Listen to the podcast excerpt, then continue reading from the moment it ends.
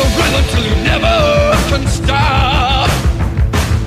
We got the power, we got the music. Καλησπέρα, καλησπέρα. Ο Νίκος Πακάκης είναι στο μικρόφωνο μαζί με τον Τάκη Πουλή μέχρι στον ήχο μέχρι τις 2. Big Wins Sport FM η μέρα με τον αγωνιστική δράση και πάμε ευθύς αμέσως στον ε, Βάιο Τσούτσικα. Γεια σου, Φαγέ, τι κάνεις; Γεια σου πολλά, καλά, καλά, καλά. Ε, γιατί σήμερα είδες νομίζω μία ματσάρα αγγλική ε, με αγγλική χρειά, έτσι, συσταγωγικά. Είδες και τα δύο παιχνίδια, με Ολυμπι... ή με, το- δεν ξέρω αν τα είδες τελικά, με Ολυμπιακό και Πάουκ, όπου εκεί είχαμε και χαμένα πέλαντι για τους μικρούς, ε, Ναι, ναι, ναι. κοινό στοιχείο, αλλά και κάποια άλλα στοιχεία τα οποία εσύ έχεις εντοπίσει με την εμπειρία σου. Να σου πω Νικόλα δεν είναι είδα πράγματα που δεν περίμενα να δω. Δηλαδή, περίμενα να είναι ο Άρης αρκετά καλός στο μάτς με τον Όφη, διότι οι ομάδες που αυτή τη στιγμή παίζουν Ευρώπη έχουν ένα προβάδισμα απέναντι σε αυτούς που δεν έχουν παίξει επίσημα παιχνίδια. Μμμ. Ε, νομίζω μόνο και μόνο γι' αυτό ο Άρης εμφανίστηκε τόσο καλός στο μάτς με τον Όφη. Έχω την εντύπωση, δεν ξέρω, θα μου φανεί αν διαψηφιστούμε ή όχι, ότι η Όφη είναι πολύ καλύτερη ομάδα φέτος από τους α, Θεσσαλονικής ε, στο ελληνικό πρωτάθλημα. Αυτό όμως μένει να φανεί έτσι. Δηλαδή εγώ πιστεύω ότι η Όφη είναι μια από τις ομάδες που θα μπει εξάδα για πλάκα.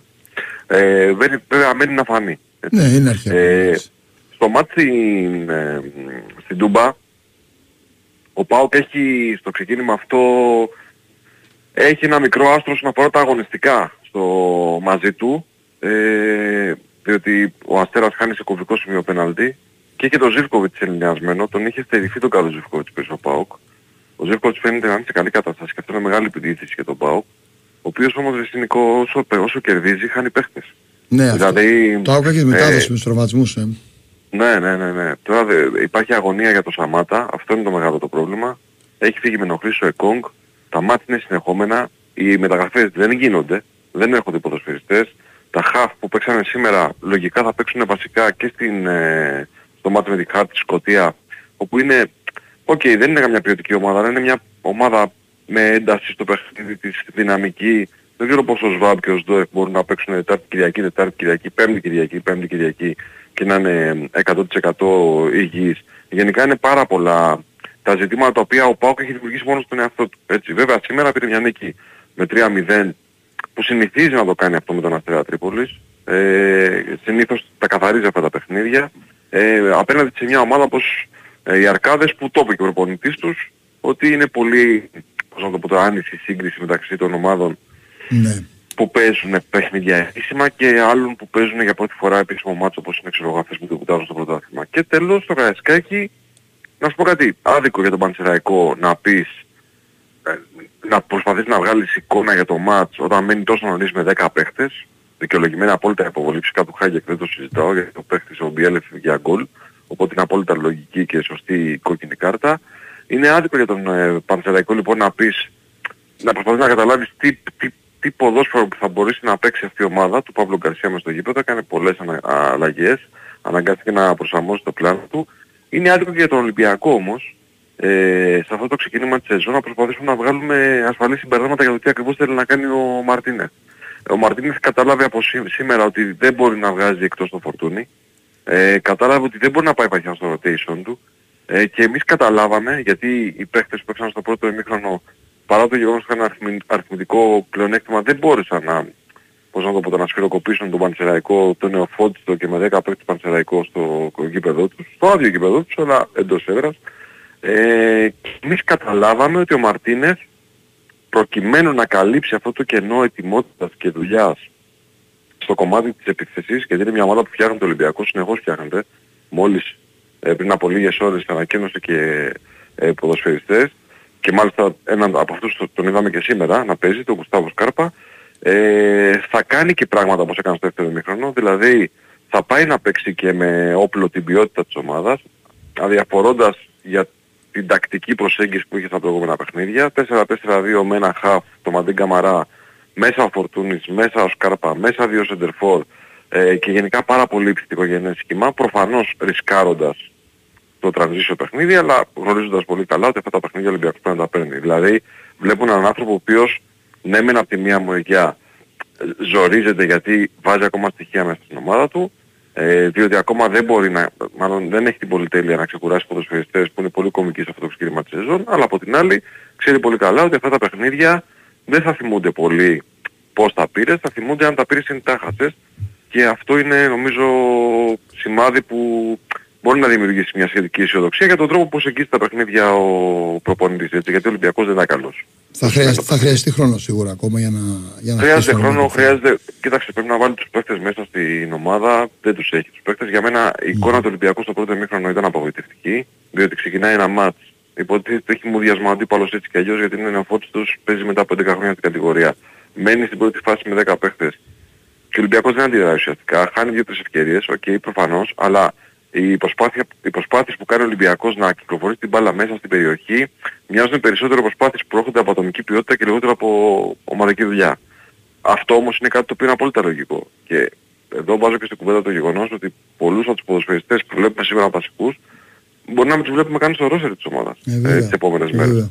Αυτά είναι προβλήματα ξέρεις, τα οποία δεν ξεπερνιούνται. Σε αντίθεση ας πούμε με την ΑΕΚ και τον Παναθηναϊκό που έχουν και γεμάτο και έτοιμη, ε, και γεμάτο ρόστερ και έτοιμη ομάδα. Ε, αυτή τη στιγμή μπορεί να μην παίξανε στο, στην πρώτη αγωνιστική δυο τους, αλλά μοιάζουν να είναι μ, στην pole position στην Ναι. ναι. φετινή κούρσα. Από ακόμα και άποψη αν σημαίνει- χημίας έτσι. Από άποψη το- χημίας. ναι, ακόμα και αν σημαίνει τρεις βαθμούς πίσω από τους αντιπάλους τους, έτσι.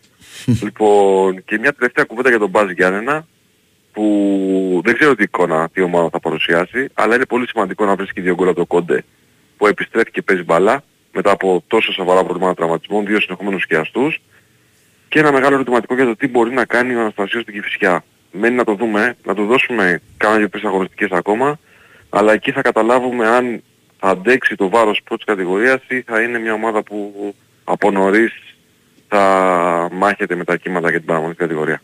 Πάντως ο Λουτσέσκου είχε οραματιστεί όσο έχεις πει, γιατί ε, έχει τονίσει συνέντευξη που ότι χρειάζονται δύο ακόμη παίχτες, δηλαδή θέλει να εμβαθύνει στο ρόστερ και ότι έχει μιλήσει ήδη με τον Ιβάν Σαββίδη για να γίνουν δύο ακόμη μεταγραφές. Ε, ρε Νίκο, τώρα να σου πω κάτι.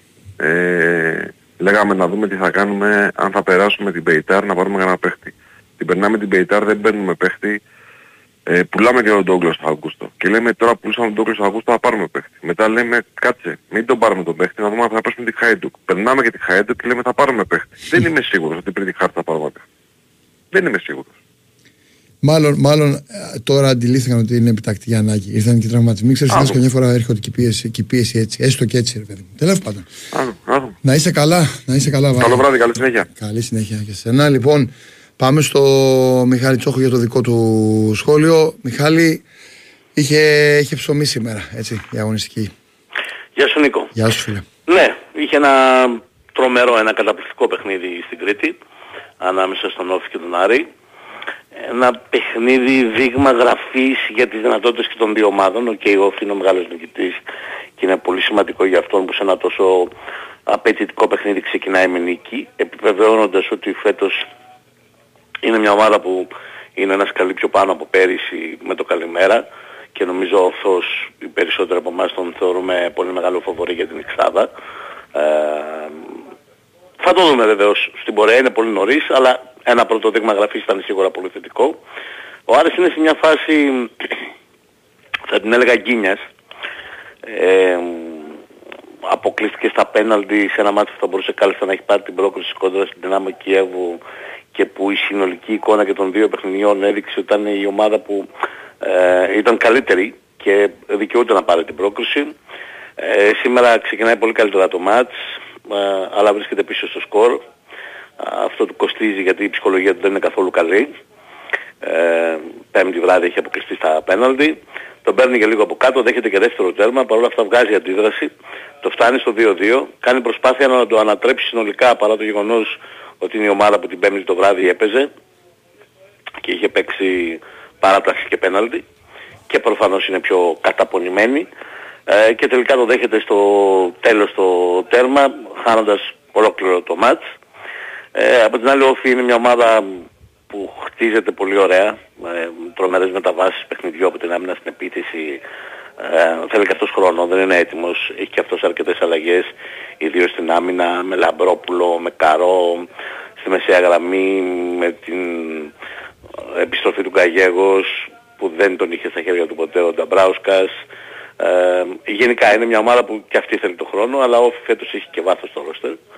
Ε, πολύ σημαντικό να είσαι μια ομάδα σαν τον Όφη και να φέρνεις από τον πάγκο παίχτες όπως ο Φελίπε, όπως ο Νέιρα, ε, παίχτες πολύ σημαντικοί, πολύ ποιοτικοί, πολύ έμπειροι, ικανοί, να αλλάξουν τη ροή ενός παιχνιδιού, όπως και την άλλαξε εν τέλει ο Νέιρα.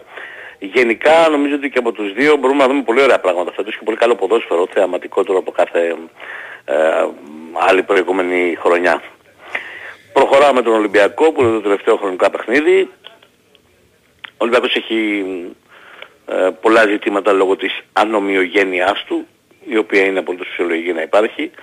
Ε, ξανά έχω πει και όταν κέρδιζε με ένα 0 την Γκένγκ και όταν έπαιρνε την πρόκληση με ένα 1 με την Γκένγκ ότι τον Ολυμπιακό και τον προπονητή του θα μπορέσουμε να τον κρίνουμε μετά τις 15 Σεπτέμβρη και μετά τη διακοπή. Μέχρι τότε επί της ουσίας ο Ολυμπιακός παίζει για να ενσωματώνει ποδοσφαιριστές στο, στην εντεκάδα του και στο rotation του και παίζει για να παίρνει τα αποτελέσματα. Αυτό είναι το ζητούμενο. Ε, και σήμερα ήταν προβληματική εικόνα του για 50-60 λεπτά. Ε, δοκίμασε να ξεκουράσει και τρεις-τέσσερις ποδοσφαιριστές οι οποίοι είναι και πολύ σημαντικοί αυτή την εποχή για τον Ολυμπιακό, όπως είναι ο Ιμπόρα, όπως είναι ο Φορτούνης. Αυτό έκανε ακόμη πιο δύσκολα τα πράγματα για τον Ολυμπιακό. Ε, στο τέλος πήρε το αποτέλεσμα και ξαναλέω αυτό είναι που τον νοιάζει τώρα. Καταλαβαίνω ότι υπάρχει πολύ μεγάλη γκρίνια στους φίλους του Ολυμπιακού για την εικόνα της ομάδας τους, αλλά ξαναλέω δεν έχει νόημα να την κάνουμε αυτή την κουβέντα τώρα, από τη στιγμή που είναι μια ομάδα που από τη σημερινή ενδεκάδα ας πούμε, που έπαιξε κοντά στο Πανσεραϊκό, ε, στην οποία δεν υπήρχε μέσα ε, όχι μόνο αυτοί που έρχονται ο Έζε και ο Ορτέγκα, ή αυτοί που θα έρθουν επίσης για το Ολυμπιακός θα κάνει εκτός από αυτούς δύο άλλες τρεις, ίσως και τέσσερις μεταγραφές. Ε, δεν υπήρχε μέσα ο Φορτούνης, όπως είπα, δεν υπήρχε μέσα η Μπόρα, δεν υπήρχε μέσα ο Σκάρπα. Ε, ε, από αυτούς που έπαιξαν σήμερα θα είναι τρεις, τέσσερις στην ενδεκάδα του. Όταν θα σχηματιστεί όλο το ρόστο και η ομάδα ε, στα μέσα του Σεπτέμβριου. Οπότε δεν έχει πολύ μεγάλο νόημα να κάνουμε κουβέντα. Βεβαίως παρατηρούμε ότι έχει πάρα πολλά ζητήματα. Το παρατήρησε και ο προπονητής. Είπε το μεγαλύτερο του πρόβλημα είναι η τελική πάσα, η προτελευταία πάσα και έχει δίκιο. Ο Ολυμπιακός κυριαρχεί στον αγωνιστικό χώρο αλλά δεν μπορεί να φτιάξει φάσεις, δεν μπορεί να φτιάξει ευκαιρίες ε, και αυτό έχει να κάνει με την τελική πάσα ή την πρώτη τελευταία πάσα. Ε, αμέσως φάνηκε η διαφορά όταν μπήκε ο Φορτούνης στο γήπεδο, επειδή ακριβώς έχει όλα αυτά τα χαρακτηριστικά.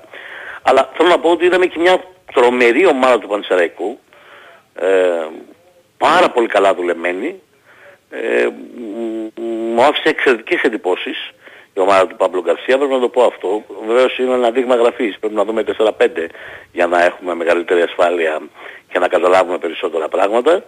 Ε, αλλά το πρώτο δείγμα γραφής για τον Πανσεραϊκό ήταν εξαιρετικό. Σε αντίθεση για παράδειγμα με το πρώτο δείγμα γραφής για την Κηφισιά που ήταν απογοητευτικό, έχασε 3-0 από τον Μπάς. Δεν ξέρω αν ο Πας πρέπει να πιστέψει ότι είναι σε πολύ καλή κατάσταση και αν εκεί οφείλεται αυτό το 3-0 ή αν πρέπει να καταλάβει και ο Πας ότι η Κηφισιά δεν ήταν ομάδα αυτό που εμφάνισε στις ήταν στον αγωνιστικό χώρο ήταν 11 ε, ποδοσφαιριστές που αναζητούσαν να βρουν μέσα στο παιχνίδι ρόλους. Ε, κλείνω με τον Μπάουκ που επιτέλους βρίσκει ρυθμό σε σχέση με ορισμένα βαριά χαρτιά του όπως είναι ο Ζίβκοβιτς ε, που το χρειάζεται πάρα πολύ στο επιθετικό κομμάτι για δεύτερο συνεχόμενο μάτι σε τρεις μέρες ο Ζίβκοβιτς βάζει ο γκολ. Ε, ο Πάουκ με εκτεταμένο rotation για να μπορέσει να αντέξει την κόπωση και αυτός να έχει σοβαρά ζητήματα με τα γραφικά ελλείμματα. Ακούω νωρίτερα τον Κώστα Βαϊμάκη που έλεγε που είναι ο Χαφ που θα έρθει στη θέση του Αυγούστου, δεν έχει έρθει ακόμα.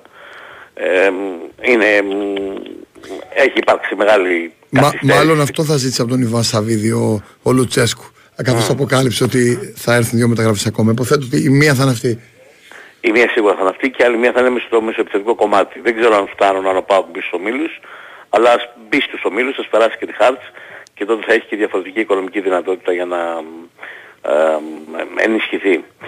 Ε, καλό ξεκίνημα στο πρωτάθλημα, με ωραία μάτς, αν σκεφτούμε και το Βόλος Λαμία 2-2 την Παρασκευή το βράδυ με εξαιρετική Λαμία, ε, οφείλω να πω. Ε, καλό ξεκίνημα στο πρωτάθλημα, έστω και αν ήταν λειψή αυτή η πρεμιέρα, δεν είδαμε την πρωταθλήτη ΑΕΚ, δεν είδαμε, δεν είδαμε το δεύτερο Παναθηναϊκό. Ε, είχαμε ένα άδειο καραϊσκάκι που δεν είναι ποτέ ωραία εικόνα, είχαμε ένα μάτς που έγινε σε δύο μέρες. Λίγο περίεργα οριστική, ναι. Που και αυτό δεν είναι πολύ ωραία εικόνα, αλλά τέλος πάντων από το ποδόσφαιρο όσα μάτς είδαμε, σε γενικές γραμμές μπορούμε να πούμε ότι μείναμε πολύ ικανοποιημένοι. Τέλεια. Τέλεια, σε ευχαριστώ πολύ. Να είσαι καλά. Καλή συνέχεια. Λοιπόν, και πάμε στο τελευταίο σχόλιο. Μετά, παιδιά, σε αυτό το πρόγραμμα της επόμενης αγωνιστικής. Πάμε στο τελευταίο σχόλιο. Ηρακλής ε, Αντίπα παρακολούθησε τον Ολυμπιακό, All Time Classic και Σε ακούμε φίλε, αν και νομίζω ότι η κοινή συνισταμένη όλων όσοι σχολίασαν ήταν ότι ο Φορτούνης είναι επιτακτική ανάγκη για αυτόν τον Ολυμπιακό και ότι ο Σκάρπα είναι ένας πολύ καλός ποδοσφαιριστής. Καλησπέρα Νίκο, καλησπέρα και φίλους ακροατές. Δεν ξέρω, θα το πω διαφορετικά. Θα το πω γιατί ότι ο Ολυμπιακός σε αυτό το διάστημα και με παίκτες που έχουν αποκτηθεί και το γεγονός ότι έχει μπει αργά στα προκριματικά σε σχέση ξέρεις με τις άλλες ομάδες έχει παίξει δηλαδή τώρα τα δύο μάτια με την Γκένγκ mm. θέλει αρκετό χρόνο μπροστά του και αυτό και με αντίπαλο μια νεοφώτιση ομάδα η οποία στάθηκε εξαιρετικά για τα δεδομένα της, ξέρεις, το Γιώργος Καραϊσκάκης και παίζοντας και με παίξει λιγότερο όλο το παιχνίδι. Χρειάζεται ακόμα δουλειά για να βγαίνουν φάσεις όπως το δοκάρι του Καρβάλιο γιατί αυτά τα πράγματα έχει δουλέψει ο Μαρτίνες, την κάθετη πάσα του Μαρτίνη στο Καρβάλιο, ο Καρβάλιος στον Μπιέλ και ο Μπιέλ να την ξανασπάσει πίσω. Άσχετα που αστόχησε ο Πορτογάλος που, πέρασε, που βρήκε ε, στην εξωτερική πλευρά του, του δοκαριού.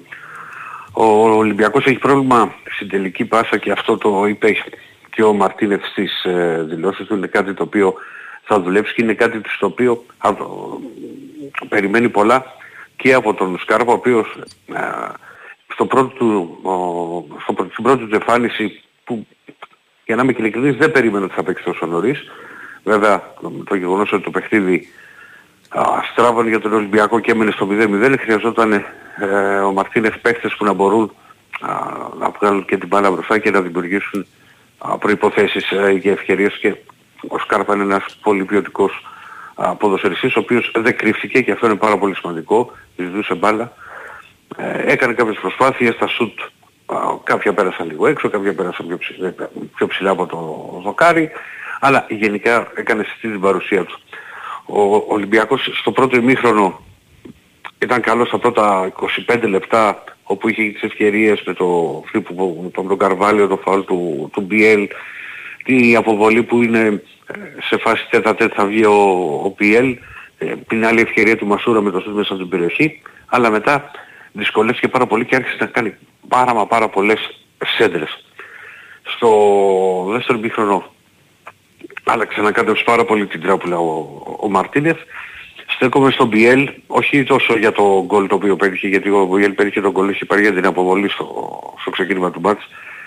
Γιατί ο Biel και στα μάτς με την Γκένκ που μπήκε αλλαγή και στα δύο είχε θετική παρουσία, έστω και αν στο Βέλγιο έχασε το τέτα τέτ, αλλά αυτό ήταν με το δεξί σε κλειστή κονία γιατί δεν μπορούσε να, από εκεί που του είχε έρθει μπάλα να φτάρει με το αριστερό που είναι και το καλό του πόδι όπως είδαμε σήμερα πέτυχε ένα υπέροχο γκολ ενώ στο πρώτο μάτς με την Γκένκ θυμίζω είχε δοκάρει έξω από την, ε, ε, από την περιοχή. Ο Ολυμπιακός πήρε την νίκη, το οποίο είναι α, σημαντικό α, και έχει ακόμα πάρα πολλή δουλειά μπροστά του για να μπουν και τα νέα μεταγραφικά αποκτήματα και να βελτιώνεται η εικόνα του και φυσικά να συνεχίσει α, με θετικά αποτελέσματα. Τώρα έχει μπροστά του την Τζουκαρίτσκι, η οποία δεν νομίζω να αποτελέσει ε, εμπόδιο για τον ε, Ολυμπιακό για την είσοδο τους στους ομίλους του Europa League, αλλά θέλει οπωσδήποτε προσοχή. προσοχή. Και ήταν ένα μάτι στο οποίο ο Ολυμπιακός δυσκολεύτηκε που είπα για τον Παρσαραϊκό, στο οποίο θα είχε δυσκολευτεί περισσότερο είχε ψοχίσει και στο πέναλτι. Δηλαδή αλλιώς θα ήταν το, το 0-1. Εγώ πιστεύω ότι ο Ολυμπιακός θα γύριζε το μάτι και στο 0-1. Ε, αλλά ε, θα ήταν ένα διαφορετικό παιχνίδι, διαφορετικό δεύτερο ημίχρονο. Θα χρειαστεί νομίζω χρόνος και ενδεχομένως κάποιες, κάποιες ποιοτικές ενέσεις ακόμα έτσι για να μα ναι, θα πούνε, θα, θα, εικόνα. Μα, μα, μα, θα πούνε και άλλοι παίκτες ακόμα και, και λείπουν και αυτοματισμοί και ναι. χρειάζεται ότι γιατί όταν έρχονται νέοι, νέοι παίκτες σε μια ομάδα είναι ο, ο Ελκαμπή είχε έρθει λίγο πριν το πρώτο παιχνίδι με την Γκένγκ. Ε, θέλει χρόνο ε, για να μπει και να φτάνει μπάλα σωστά μπροστά και να δούμε αν όλα αυτά τα τελειώματα που έχουμε δει στα βίντεο και τα, τα έχει, δεν νομίζω ότι έχει ξεχάσει να πλασάρει π.χ. ο, ο Ελκαμπή, το φέρω σαν παράδειγμα. Ε. Πρέπει να μπει ο Έζε, ε, έχει, έχει πράγματα ακόμα. Έχει, θα, έχει, θα βελτιωθεί ο Σκάρπα, βέβαια. Έγινε, έγινε. Έγινε. Εντάξει, καλή εκπομπή λίγο. Γεια σου, γεια σου, καλή ξεκούραση. Λοιπόν, πάμε σε ένα break και επιστρέφουμε με γραμμές 2, 10, 95, 79, 283, 284, 285. Η Winsport FM 94,6. Εγώ είμαι στην Big Win γιατί είμαι υδροχός με οροσκόπο δίδυμο. Και σαν υδροχός με οροσκόπο δίδυμο βαριέμαι εύκολα. Στην Big Win δεν βαριέμαι ποτέ γιατί μπορώ να συνδυάζω στοιχήματα και να αλλάζω το παρολί όποτε μου αρέσει. Εγώ γι' αυτό είμαι στην Big Win. Γιατί το παιχνίδι εδώ είναι σε άλλο επίπεδο. Επιτρέπεται σε άνω των 21. Αρμόδιος ρυθμιστής ΕΕΠ. Κίνδυνο εθισμού και απώλειας περιουσίας. Γραμμή βοήθειας και θεά 1114. Παίξε υπεύθυνα. Όροι και προποθέσει στο bigwin.gr. Big Win, Sport FM 94,6. Ραδιόφωνο με στυλ αθλητικό.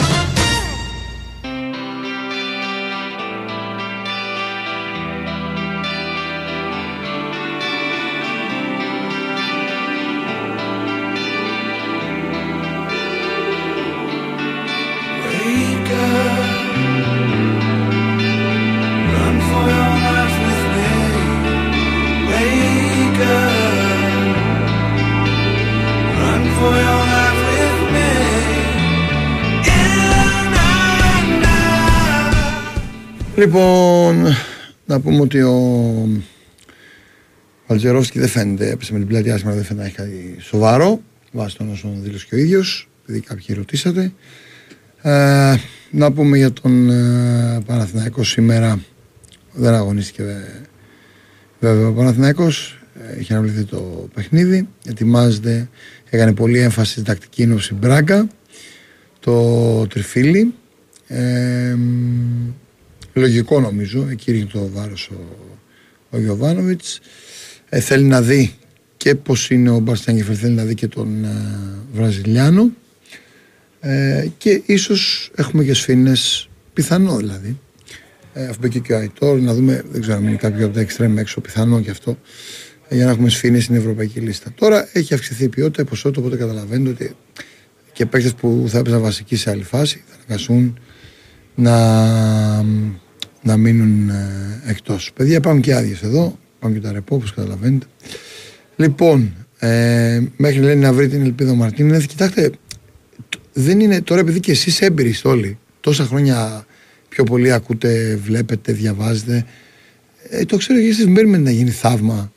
Δηλαδή είναι συνήθως παράδοξο να, να βλέπεις μια ομάδα που χτίζεται τώρα με, τόσο, με νέους παίχτες, με παίχτες που θα έρθουν ε, με νέο προπονητή να μπορέσει να δέσει το γλυκό τόσο γρήγορα. Εντάξει, το έκανε. Το έκανε ο προπονητής ΣΑΕΚ, είναι αλήθεια. Το έκανε ο Παναθηναϊκός και λίγο, πιο, λίγο περισσότερο χρόνο. Ε, δεν είναι εύκολο. Συνήθως θέλει χρόνο αυτό το πράγμα. Έτσι, χρόνο και, και ποιότητα. Ε, υπάρχουν αλλαγές, γι' αυτό πρέπει να είστε όλοι ε, γνώστες του τι, του τι έρχεται. Λοιπόν, στον Νικόλα που μου στέλνει πριν πάμε στα τηλέφωνα. Ε, μπράβο φίλε, μπράβο φίλε. Παίξε μπάλα εκεί, όπως μου λες. Ε, Νίκολα, η ομάδα σου όμως από την πρώτη χρονιά πώς έπαιξε τόσο καλή μπάλα με τον Γιωβάνοβιτς; Κοίτα φίλε, είχε παίξει ουσιαστικό ποδόσφαιρο. Ε, Χωρίς το άγχος από τη μία. Καλά, το άγχος έκανε πάντα οι πράσινοι. Όποιος φορούσε φανέλα για να, γιατί ήταν μακριά από τους τίτλους ε, ήρθε το κύπελο ε, και έπαιξε καλό ποδόσφαιρο, όχι στην αρχή όμως. Αν θυμάσαι ο Γιωβάνο και στον πρώτο γύρο είχε ακούσει πάρα πολλά τότε. Στη συνέχεια, γι' αυτό λέμε ότι πάντα ένας προπονητής έρχεται και κλείνει διαιτέ τρίτα συμβόλαια, γιατί αν το πιστεύεις, του δίνεις μια προοπτική συνεργασίας. Και έτσι είναι στο, στην κοινή λογική ότι πρέπει να χτίσει, θα χρειαστεί χρόνο για να χτίσει. Ο Γιωβάνοβιτς είναι γνώση του ελληνικού ποδοσφαίρου, έχει πολλές εμπειρίες, έκατσε χημεία στην ομάδα, έγιναν σωστές κινήσεις και πάλι όμως έγινε και λάθη φυσικά ε, σε ό,τι καινούριο χτίζεται. Και πάλι όμως, αν θυμάσαι, έχει ακούσει αυστηρή κριτική. Όπως και στη συνέχεια έχει ακούσει μεγάλη αποθέωση. Έχει εισπράξει μάλλον μεγάλη αποθέωση. Ε, δεν υπάρχει χρόνος όμως, Νίκολα, στο πνευματικό ποδόσφαιρο. Μέχρι να δέσει όλο αυτό θα μείνεις πάλι πίσω. Ναι, αλλά that's it, φίλε. Δεν, δεν γίνονται θαύματα. Δεν μπορείς να, ε, το Ζέκα όχι, δεν τον έχει πάρει στην αποστολή και δεν νομίζω να τον πάρει, φίλε. Στην αποστολή. Ο Ζέκα που έχει κάνει φοβερή προετοιμασία είναι σε πολύ καλή κατάσταση. Απλά τώρα έχει πέσει και αυτός πάνω σε ποιοτικούς παίκτες. Έχει γεμίσει μέσα γραμμή του Παραθυναϊκού. Νομίζω ότι θα πάρει την ευκαιρία του. Είναι ένα παιδί που δουλεύει πολύ σκληρά. Εγώ τον είδα σαφώς πάρα πολύ βελτιωμένο στην προετοιμασία, στο passing game του και έχει κάνει μια από τις καλύτερες προετοιμασίες του σίγουρα βάσει αυτό που είδαμε και είναι στρατιώτης του Παναθηναϊκού, δεν το ξέρεις. Ε, πάμε. Θα τα πούμε και στα μηνύματα γιατί είναι πολλά. Πάμε στην πρώτη γραμμή.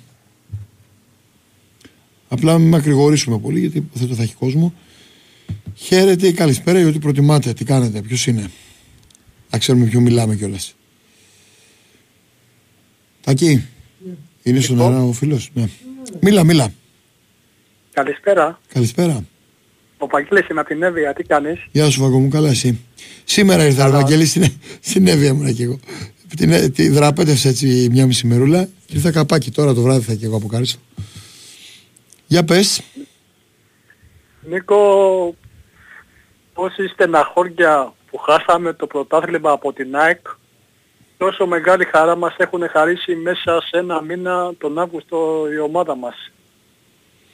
Πραγματικά αυτό που έγινε τώρα με τη Μαρσέη... Κάπου, κάπου εδώ κολλάει και το γνωστό ε, σύνθημα, τέλος πάντων ε, σύνθημα. Μότο, ε, στις χάρες και στις λύπες μαζί. Κάπου εδώ κολλάει μάλλον. Για πάμε. Απίστευτα χαρά, πραγματικά. Η αλήθεια είναι ότι όλοι συζητάνε για την box γενικά και τον τρόπο που ήρθε και τον τρόπο που σοκαρίστηκε και σοκαρίστηκε και η Μασαλή. Δηλαδή ε, πραγματικά ήταν η χειρότερη δυνατή εξέλιξη. Ένα, ένας βασανιστικός αποκλεισμός, αν μπορώ να το πω έτσι στο ποδόσφαιρο, συσσαγωγικά για τους, για τους Γάλλους, όπως ήρθε έτσι. Γιατί είναι ο τρόπος που έχασα στην Αθήνα, που πραγματικά εκεί είχαν καθυλωθεί. Ήταν ότι είχαν μια εικόνα μιας ομάδας που τελείωσε, το έκλεισε το εισιτήριο για τα αστέρια από το πρώτο ημίχρονο ε, και γκρεμίστηκαν όλα και στο τέλος εκεί που είχαν αρχίσει και πανηγύριζαν ε, πίστευαν και στην πρόκριση ήρθε και ο αποκλεισμός και εκεί με ό,τι συνεπάγεται αυτό το πράγμα μετά είδες ότι οι κραδασμοί πάντα από τέτοιες εμφανίσεις και αποκλεισμούς είναι μεγάλοι. Είδες τι έγινε στη Γαλλία πάλι, πώς έχασε. Και τέλος πάντων ήταν για τον Παναθηναϊκό το, το αντιστρόφο στον άλλο όλο αυτό. Ναι, ναι, πραγματικά. Νίκο, πραγματικά τέτοια πρόκριση, ρε παιδί μου, ικανοποίηση έχουμε να τη δούμε πολλά χρόνια, ενώ για τον κόσμο του Παναθηναϊκού. Δεν θυμάμαι ούτε τόση χαρά ούτε με το Ρότσα το, το 95-96 δεν έχουμε να νιώσουμε τέτοια μεγάλη χαρά έτσι όπως είδε το παιχνίδι. Αυτό θέλω να πω ρε παιδί μου. Κάτσε τώρα μην νιώσουμε μεγαλύτεροι θα τα δούμε. Να κάνει Νίκο πραγματικά να πάρουμε ένα καλό αποτέλεσμα με την Πράκα και να γεμίσουμε το Ολυμπιακό στάδιο. Μια, μια ομάδα που είναι πολύ καλή μεσοεπιθετικά, πολύ καλή όμως. Μιλάμε με κάποιους Πορτογάλους σήμερα, πολύ καλή. Και με τα ε, θεματάκια ναι, της στην άμυνα. Και εκεί, και εκεί είναι καλό για να δεχτεί γκολ. Αλλά επειδή πιθανό και να δεχτεί γκολ πρέπει, πρέπει ο Παναθηναϊκός αν μπορέσει να σκοράρει εκεί να βάλει. Δηλαδή νομίζω ότι αν σκοράρει και ο Παναθηναϊκός θα, θα τη χτυπήσει στο, στο Άκαφουλ, αλλά δεν πρέπει να, να φύγει εκεί με κάποιο σκορ καθα, με, με κάποια ήττα καθαρή κατάλαβη λέω με ένα 2-0 ξέρω κάτι τέτοιο. Θα είναι καλό να, να σκοράρει και ο Παναθηναϊκός να μην σε απόσταση βολής αυτό. Ναι, ναι, ναι. Νίκο, και κάτι άλλο για να κλείσω. Ναι, ναι. Πιστεύεις ότι θα επηρεάσει την ομάδα που θα παίζει την Ευρώπη στο Ολυμπιακό στάδιο και το πρωτάθλημα στη Λεωφόρο ενώ Όχι ρε φίλε, γιατί, ξέρεις γιατί, μία στο Ολυμπιακό στάδιο και εμείς στη Λεωφόρο. Γιατί τα απολαμβάνουν, τα απολαμβάνουν οι παίκτες. Οι παίκτες τα απολαμβάνουν αυτά τα παιχνίδια, δεν είναι στο σκεπτικό το δικό σου, το δικό μου. Ε, μπροστά σε τόσο κόσμο του Παναθηναϊκού το να παίξουν είναι για αυτούς τιμή και επειδή το καλοκαίρι είχα κάνει μια συνέντευξη για του σπόρα τέλος πάντων, δεν το πάω παντού και μου λέει αυτό το πράγμα ακριβώς ότι πόσο ένας παίκτης εμπνέεται και γουστάρει να παίζει μπροστά σε πολύ κόσμο. Και το αντίθετο θα γίνει ακριβώς. Το αντίθετο. Έχουν ένα πολύ ωραίο γήπεδο με φοβερό χλωτάπτα που έχει στρώσει ο Παναναναϊκό με έξω τα δικά του και πηγαίνουν σε ένα πολύ μεγάλο ραντεβού εκεί το οποίο βέβαια εκτός από μεγάλο ραντεβού ε, εδώ που έφτασε ο Παναναϊκός αν και με τη Μαρσέικ όπως είπε όπως είπαν κάποιοι παίκτες του Παναναϊκού δεν είχαμε εμείς το άγχος το είχαν οι Γάλλοι. Ε, τώρα νομίζω ότι θα είναι και δεύτερο παιχνίδι και επειδή έχει φτάσει ένα βήμα, πραγματικά ένα κλικ από τους ομίλους, εδώ θα υπάρχει νομίζω περισσότερο άγχος. Αλλά επειδή ε, πλέον όταν, όταν παίξεις ένα γήπεδο σαν και αυτό της, που είχε πει και ο Μέσος ότι είναι ίσως η καλύτερη έδρα που έχει παίξει, ε, τη Μαρσέγου στο Βελοντρόμ, το οποίο δημιούργησε δέος, έτσι, αυτή είναι η πραγματικότητα. Ε, πολλοί παίκτες του Παναθηναϊκού το έλεγαν. Δημιούργησε ένα δέος. Η, η ποσότητα του κόσμου, η ηχητική του, του γηπέδου, το, τέλος πάντων όλη αυτή η εμβέλεια που περνάει, η ενέργεια. Ε, και ήταν- είναι μια από τις πιο καυτές έδρες στην, στην Ευρώπη. Νομίζω ότι αφού πέρασε αυτό ο Παναθηναϊκός ε, καταλαβαίνεις ότι τα άλλα θα είναι ψίχουλα. Αυτό. Έγινε. Έγινε, Να είστε Νίκο, καλά. καλό βράδυ. Γεια σου. Πάμε στον επόμενο φίλο. Καλησπέρα σας. Καλησπέρα, Οικονομάκος. Καλησπέρα. Τι γίνεται; Καλά κύριε Κονομάκο. Εσείς. Λοιπόν, ε, ας μην νομίζουν οι ακροατές και οι ακροάτριες που με ακούνε ότι δεν μιλάω για ποδόσφαιρο επειδή δεν μου αρέσει το ποδόσφαιρο. Το ποδόσφαιρο και ειδικά το εγγλέζικο το ποδόσφαιρο είναι σαν να ζωγραφίζει ο καλύτερος ζωγράφος. Αλλά πρέπει να πω ότι εμείς οι Έλληνες δεν έχουμε επίδοση σε αυτό το άθλημα. Τι να παρακολουθώ. Τον Ολυμπιακό, τον Παναθηναϊκό, την ΑΕΚ και τον ΠΑΟΚ που μόλις πάνε στην Ευρώπη εξαφανίζονται από τις άλλες ομάδες. Δεν είμαστε καλοί στο ποδόσφαιρο ρε παιδιά. Πρέπει να Εντάξει, δεν διαλέξουμε άλλο- είναι... Δεν πρέπει να διαλέξουμε άλλο εξαφανίζονται, άθλημα. δεν εξαφανίζονται. Είναι χρονιές χρονιές. Εντάξει, δεν είναι έτσι. Μα, μα δεν έχουμε επίδοση σε αυτό το άθλημα. Πώς θα το κάνουμε; Γιατί τώρα που Δεν γύρισε ο έχουμε- Παναθηναϊκός δεν πέταξε έξω του Μαρσέη; Τι είναι, μικρό είναι αυτό; Δεν έχουμε φτάσει ποτέ ούτε τελικό, ούτε ημιτελικό. ούτε Ε, δεν τίποτα. είμαστε έτοιμοι για κάτι τέτοιο. Δεν Εντάξει, αυτό το είμαστε έτοιμοι για ξέρουμε. ποδόσφαιρο. Πώς να το πούμε ελληνικά να το καταλάβουμε; Αυτό το ξέρουμε ότι δεν είναι έτοιμοι Δεν στις έχουμε ομάδες. επίδοση σε αυτό το άθλημα. Αλλά αυτό δεν Να- σημαίνει, να- κύριε να- Κονομάκο, να τελειώσω. ότι δεν Να τελειώσω, προσπαθείς. Να τελειώσω. Γιατί αν είναι έτσι και η Εθνική Ελλάδα δεν πρέπει να κατέβει Να στο, τελειώσω. στο Euro. Τώρα μην Να κατέβαινε. τελειώσω. Να τελειώσω μια στιγμή. Ε, σ- Στο μπάσκετ έχουμε επίδοση. Στο τένις έχουμε. Άλλο, άλλα ακόμα Κολύμβηση- στον μπάσκετ. Στην κολύμβηση έχουμε. Έχουμε σε άλλα αθλήματα επίδοση. Στο ποδόσφαιρο δεν έχουμε ρε παιδιά. Πώς να το κάνουμε; Είναι δύσκολο άθλημα. Είναι πολλές Είναι σαν να ομάδες, παίζει- Είναι, είναι σαν να παίζει... είναι άλλες σαν να παίζει- ταχύτητες. Το, το ελληνικό ποδόσφαιρο είναι σαν να παίζουν οι Εγγλέζοι σε αλάνα. Τόσο μεγάλη διαφορά. Εντάξει. Είναι χαμηλού επίπεδου. Πάντως νομίζω ότι προχωράνε οι ελληνικές ομάδες και αυτό είναι σημαντικό. Πού προχωράνε, για να δούμε, περισσότερες. για να δούμε το επόμενο. Θα δούμε στα επόμενα. Ναι, αυτό είναι ένα ερωτηματικό, είναι αλήθεια. Θα δούμε, αλλά νομίζω ότι είναι σε μια καλή τροχιά τέλος πάντων. Και δεν μου αρέσει και αυτά τα ήθη και τα έθιμα τα οποία ήρθαν από το εξωτερικό που είναι χωρισμένες οι ομάδες και όταν παίζει μια ομάδα στην έδρα της πάνε αυτοί οι οποίοι είναι στην έδρα και παρακολουθούν αυτοί. Ενώ πρέπει όλοι μαζί αγκαλιασμένοι να, πα- συγγνώμη, να παρακολουθούν το ποδόσφαιρο. Όπως όταν ήμουν εγώ 10-13 χρονών. Που πηγαίναμε Ολυμπιακοί και Παναθηναϊκοί κάθομασταν ο ένας δίπλα στον άλλον. Τόσο δύσκολο είναι να γίνει αυτό. Είναι δύσκολο, αλλά πρέπει να σκεφτόμαστε ότι πρέπει να γίνει. Γιατί αν δεν το σκέφτεσαι δεν θα γίνει κιόλας. Έτσι είναι, ήμασταν αγκαλιά με τους Παναθηναϊκούς και ο καθένας έβαζε τον γκολ του και χειροκροτούσε. Θυμάμαι, είχα γνωρίσει πολλούς επίσημους εκείνη την εποχή στο Καραϊσκάκη. Τον Κωνσταντάρα που ήταν ηθοποιός, τον Πατακό που ήταν κυβερνήτης κτλ. Θα σας πω ότι ο Φαμπρίσιο Ρωμάνο Ναι, έχει ρίξει μια βόμβα, έχει αποκαλύψει πως η Manchester United ετοιμάζεται να κάνει κίνηση για τον, Οδυσσέα Βλα- για τον Οδυσσέα Βλαχοδήμο. Ναι. ε, επειδή υπήρξε και ένα εσωτερικό ζήτημα με ένα καυγά τέλος πάντων για backup του Αντρέο Νάνα και πραγματικά α δούμε να παίξει και εκεί ο Οδυσσέας όπως έχει κάνει, κάνει μάλλον τεράστια καριέρα. Για πάμε.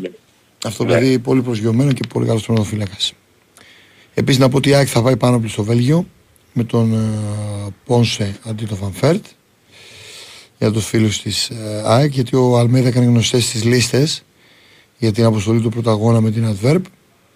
Και είχαμε αυτή την, ε, την αλλαγή. Ε, την ερχόμενη τρίτο μάτς έτσι.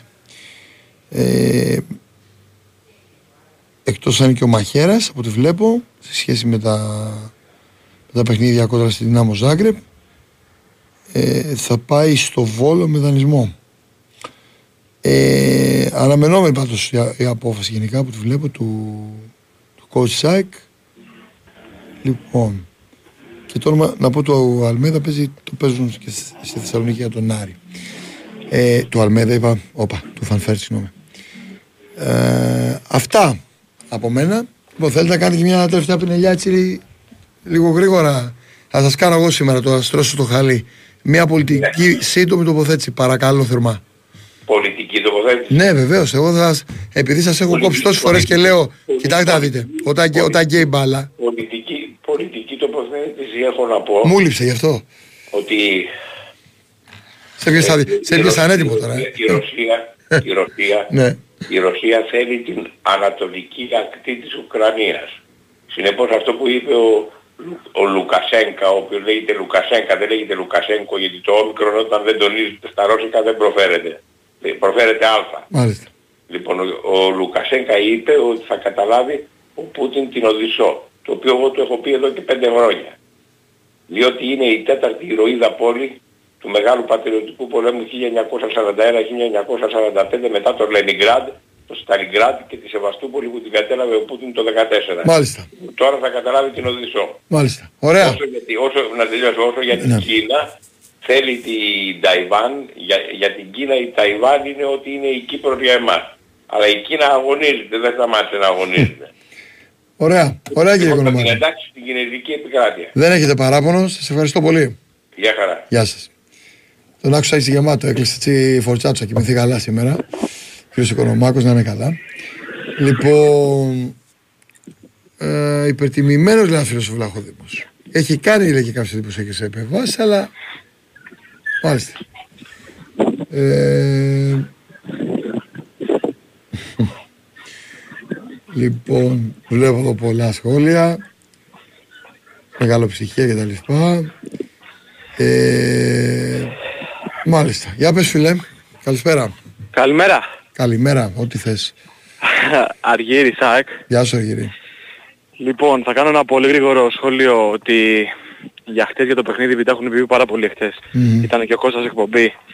Εγώ το μόνο που θέλω να τονίσω είναι ότι ευτυχώς δεν είχαμε καπνογόνα, γιατί αν είχαμε καπνογόνα στο 1-2 δεν θα γινόταν ποτέ το 2-2. Και αυτό πρέπει να το καταλάβουμε γιατί όσες φορές έχει γίνει η κρίση καπνογόνων έχει κόψει το αριθμό της ομάδας. Και αυτό είναι ένα τεράστιο μήνυμα προς όλους. Είναι και αυστηρή Ότι- UEFA, ε. Το ξεχνάμε. Εντάξει, ασχέτως από την Ευρώπη, εγώ μιλάω και για την Ελλάδα. Ότι δεν πρέπει με τίποτα να, ο, ο ένας οπαδός να κόβει το ρυθμό της ομάδας. Είναι πολύ σημαντικό. Και ειδικά έτσι όπως είναι η άκρη της μένη, που ο ρυθμός είναι είναι το παν. Είναι το παν. Λοιπόν, ε, και κάτι άλλο. Ήθιστε, φέτος, δεν ξέρω πώς έχει δημιουργηθεί τώρα αυτό το πράγμα, οι αεκτζίδες ρεπόρτερ να βγάζουν τεράστιες ειδήσεις για τους Παναθηναϊκούς και στους Παναθηναϊκούς να βγαίνει και την ΑΕΚ. Ο Κώστας ο Γετζόγλου έχει βγάλει και τον Σλούκα Ναι, ισχύει αυτό. και στην εκπομπή Τον του άκουγα- Διονύση βγήκε ο Πόνσε. Βγήκε ο Πόνσε, Ήρθε η ε. σειρά σου. Ήρθε η σειρά σου. Λοιπόν, ε, από το απόγευμα έχει αρχίσει και βγαίνει καπνός. Ναι. Για το, Ε, για μας τώρα για το Σέρχιο Ράμος. Ω, για το Για Σέργιο Ράμος, ναι. Α, εσύ μου το έστειλες το μήνυμα. Όχι. Έχει φτάσει στο 70% στο Transfermarkt. Η ΑΕΚ κυνηγάει το Σέτζιο Ράμος. Ναι, μεν είναι 37 δεν, το, πο- χρονών. δεν το πολύ εμπιστεύομαι τώρα. ας πούμε, ναι. Όχι, αλλά επειδή είναι 37 Γιατί, γιατί χρονών... έγραφε σήμερα ότι ο Κλέιν Χέσλερ ε, πηγαίνει προς άλλη ομάδα, κάτι που δεν νομίζω ότι ισχύει. Τέλος πάντων, για, για πες.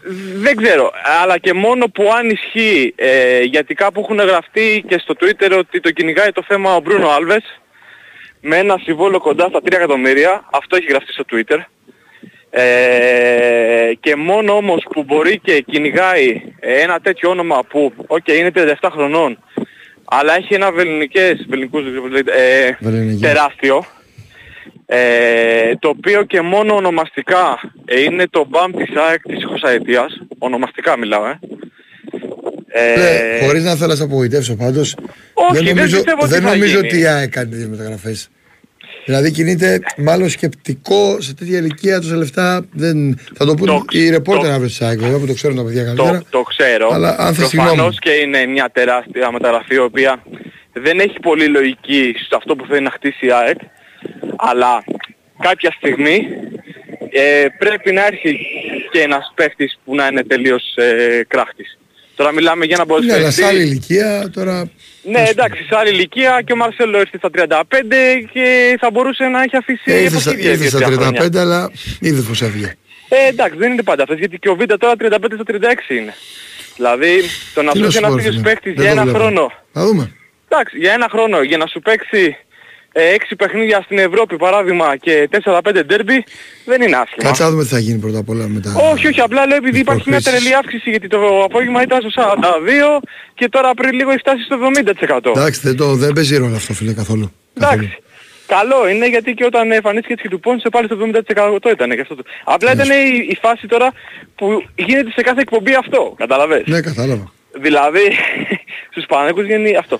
Ε, Για το ΆΚΑ είχαν μείνει φίλε κοντά στα 10.013, κάτι τέτοιο από ό,τι είδα πριν. Πήρε το μάτι μου κάποια στιγμή, το απόγευμα που μου στείλε. Για πες.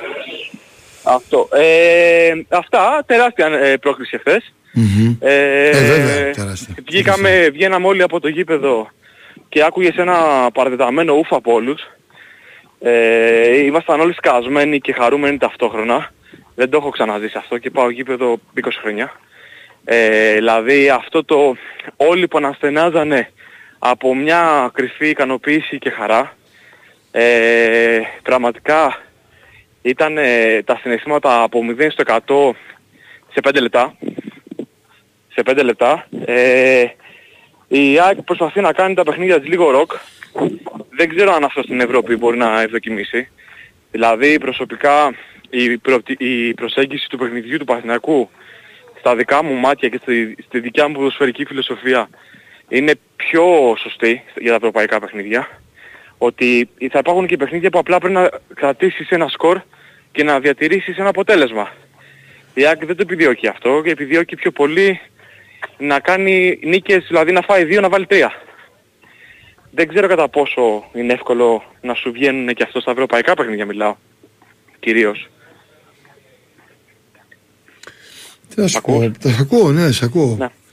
Δηλαδή, αυτή, γιατί και φαίνονται και, δηλαδή, φάνηκε χτες ότι, όχι και χτες, και χτες, ότι παράδειγμα η ΑΕΚ δεν έχει ένα εξάρι το οποίο θα μπει μέσα στο γήπεδο και θα ξέρεις ότι όταν μπει αυτό το εξάρι θα σου κλείσει χώρους ε, τα πάντα. Δηλαδή κάποια στιγμή και το 2-0 το τρως από, από τον άξονα. Δεν το τρως από μια σέντρα, τσάφα, οτιδήποτε. Δηλαδή εγώ τουλάχιστον στα δικά μου μάτια και τουλάχιστον στην Ευρώπη όσο πώς την ξέρουμε, εντάξει. Θα υπάρχουν και παιχνίδια που θα είσαι μπροστά. Δεν θα μπορεί να κυνηγάς 90 λεπτά να πάρεις ναι, 2 και 3 σίγουρα, γκολ και σίγουρα. κάποιες έβρες. Θα πρέπει να έχεις και κάποιους παίχτες οι οποίοι θα σου κλειδώνουν τα παιχνίδια. Και, σα- και νομίζω ότι η ΑΕΚ δεν κοιτάει τέτοιους παίχτες. Κοιτάει μόνο παίχτες που θα μπορούν να δημιουργήσουν, να δημιουργήσουν επιθετικά. Και δεν ξέρω αν στην Ευρώπη και σε κάποιες έδρες που είτε στο Europa είτε στο Champions League σίγουρα είναι δύσκολες. Δεν ξέρω αν πάντα θα ευδοκιμεί αυτό το, αυτό το στυλ παιχνιδιού. Αν καταλαβαίνεις πώς το εννοώ. Ναι, καταλαβαίνω. Κοίτα στην Ευρώπη, τώρα δεν ξέρω με ποια λογική θα πας. Κάπου το Παναγενικό πήγαινε με τη λογική ότι πρέπει να θωρακίσει τα μετώπιση. Τώρα στο σύγχρονο ποδόσφαιρο μιλάς για μια θέση πάρα πολύ κομβική. Ε, Ναι. Που καλό είναι να έχεις βάθος εκεί. Ο Παναγενικό δηλαδή το έλυσε αυτό το θέμα. Έτσι, έχει Ναι. υπ- υπεργεμίσει, να σου το πω έτσι, σε αυτή τη θέση και με ποιότητα. Τώρα θα. εντάξει. Ε, Ενδεχομένως να, να γίνουν κάποιες κινήσεις ακόμα, αλλά ε, νομίζω ότι θα περιμένουν να δουν όλοι και το αν θα αποκριθούν ή όχι. Γιατί είναι άλλα. Και, και, και δεν είναι μόνο το αν θα αποκριθούν, είναι και ότι χρήματα θα πάρουν, καταλαβαίνεις. Απλά Με το- νομίζω το ότι market λείπει, pool και- λείπει ένα, ένα, ένα τέτοιο, ένας τέτοιος παίκτης στο κέντρο. Για μένα. Δηλαδή που θα ξέρεις ότι ε, είτε μπει στο 75-70 θα σου κλειδώσει το παιχνίδι. Δηλαδή δεν θα φας τόσες ε, φάσεις ε, από το κέντρο. Καταλαβαίνεις πώς το εννοώ. Ναι, Ναι. OK. OK. Αυτό. Έγινε. Να είσαι καλά. Καλή Εσύ, εκπομπή. εσύ αγόρι μου, να είσαι καλά, είσαι και χαρούμενος, ακούω. Λοιπόν, ε, συνεχίζουμε; Για δύο λεπτά, ωραία, κάτσε. Να, να βγούμε μετά τότε. Να βγούμε μετά για να μην βγάλω κάποιο φίλο και το κόψουμε για να μιλήσει ένα λεπτό τώρα. Ε, εδώ έχω φίλους που διαφωνούν βέβαια. Λέει ένας φίλος ότι ο Ράμος λέει τα τελευταία χρόνια έχει τραυματισμούς. Ε, τέτοιες μεταγραφές έχουν μεγάλο ρίσκο. Με τον Κορεάτη του Ολυμπιακού τι γίνεται, τίποτα υπάρχει αυτό. Οπότε ξέρω εγώ τουλάχιστον μια διαφωνία προς τη μεταγραφή του ε, μετά το ενδιαφέρον στην Νάπολη που είχε εκδηλωθεί και ε, από την ώρα που υπάρχει αυτό ε, είναι λίγο εκτός, έχει λίγο εκτροχιαστεί. Ε, Φόρτσα έκανε ένας φίλος, πρέπει να πάρουμε αμυντικό χαφ και center back οπωσδήποτε. Ε, εδώ κάποιοι φίλοι παίζουν με τις ηλικίες, για, για, για το Άκα σας το είπα. Λοιπόν, μην μη σπαμάρετε μόνο παιδιά γιατί είναι πολλά τα μηνύματα και μετά χάνει την μπάλα για να... Καμία τιμωρία φίλε όχι. Δεν νομίζω να φύγει φίλε επειδή με ρωτάς για το σπόρερ. Λοιπόν, αυτά. Οπότε μετράμε αντίστροφα. Ε, σήμερα είναι μια μέρα πολύ, πολύ γεμάτη. Έχουμε Ευρώπη full την εβδομάδα που έχετε. Οπότε καταλαβαίνετε θα γίνει χαμός. Και θα χρειαστεί υπομονή για πολλές ομάδες. Το έχουμε πει από την αρχή ότι ξεκινάει η Άκη ο Παναθηναϊκός από η ΑΕΚ πρώτη, ως πρωταθλήτρια. Και ο Παναθηναϊκός φέτος που πάρα πολύ από δύο ε, θέσεις, τις δύο καλές θέσεις εκκίνησης σε αυτό το πρωτάθλημα. Αυτό λέει η λογική και από εκεί πέρα έπονται ομάδες που θα κάνουν αγώνα δρόμου μου και με τον εαυτό τους, όπως ο Ολυμπιακός για παράδειγμα, για να μπορέσουν να προλάβουν το βαθμό ετοιμότητας των υπολείπων. Ε, δύσκολα πράγματα αυτά, δεν είναι εύκολα έτσι, αλλά ε, η, έτσι είναι η μοίρα των μεγάλων ομάδων και τώρα που έχει γίνει αλλαγή προπονητή, με τον τεχνικό διευθυντή, ε, κάποιο πλάνο ακολουθείς. Οπότε πρέπει πάντα είμαι υπέρ του να στηρίζει ο κόμμα το πλάνο της ομάδας. Πάμε ένα break και τα λέμε. Η Winsport FM 94,6 Είμαστε όλοι εδώ. Είμαστε όλοι εδώ. Ακόμα και ο τύπος λατρεύω το ρίσκο. Σένιος, προβλεπέ. Δεν θα ρίσκαρε ποτέ να βγει από το σπίτι χωρίς να ταιριάξει κάλτσα με γραβάτα. Δεν παίζω με αυτά εγώ. Στο παιχνίδι όμως συνδυάζει τα ασυνδύαστα. Γκολ και κόκκινη στο 92. Το παίζω. Τετραπλή ισοπαλία. Ω ναι, το παίζω. Θα έλεγε κανείς πως το ρίσκο είναι το μεσαίο του όνομα. Όχι, είναι Εμίλιος. Α, ok. Okay.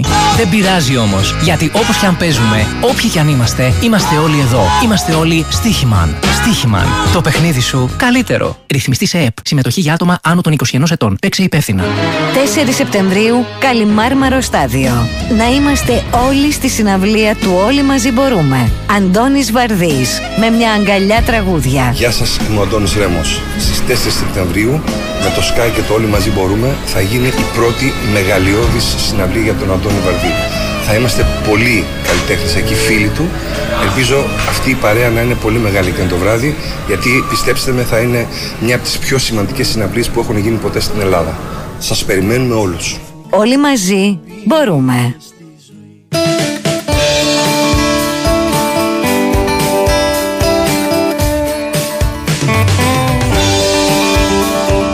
Big Win, Sport FM 94,6 η αθλητική συχνότητα της χώρας.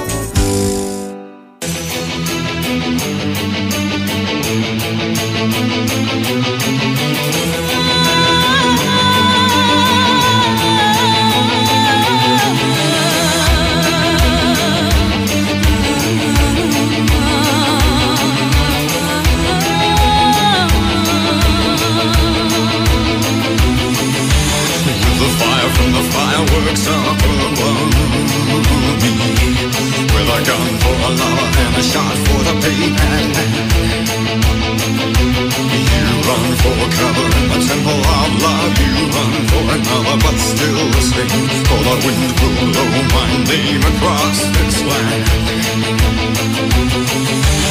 In the temple of love you I took in. The believing pain and fear outside. But someone near you rides the weather And the tears he cried will rain on roses' eyes Lover's eyes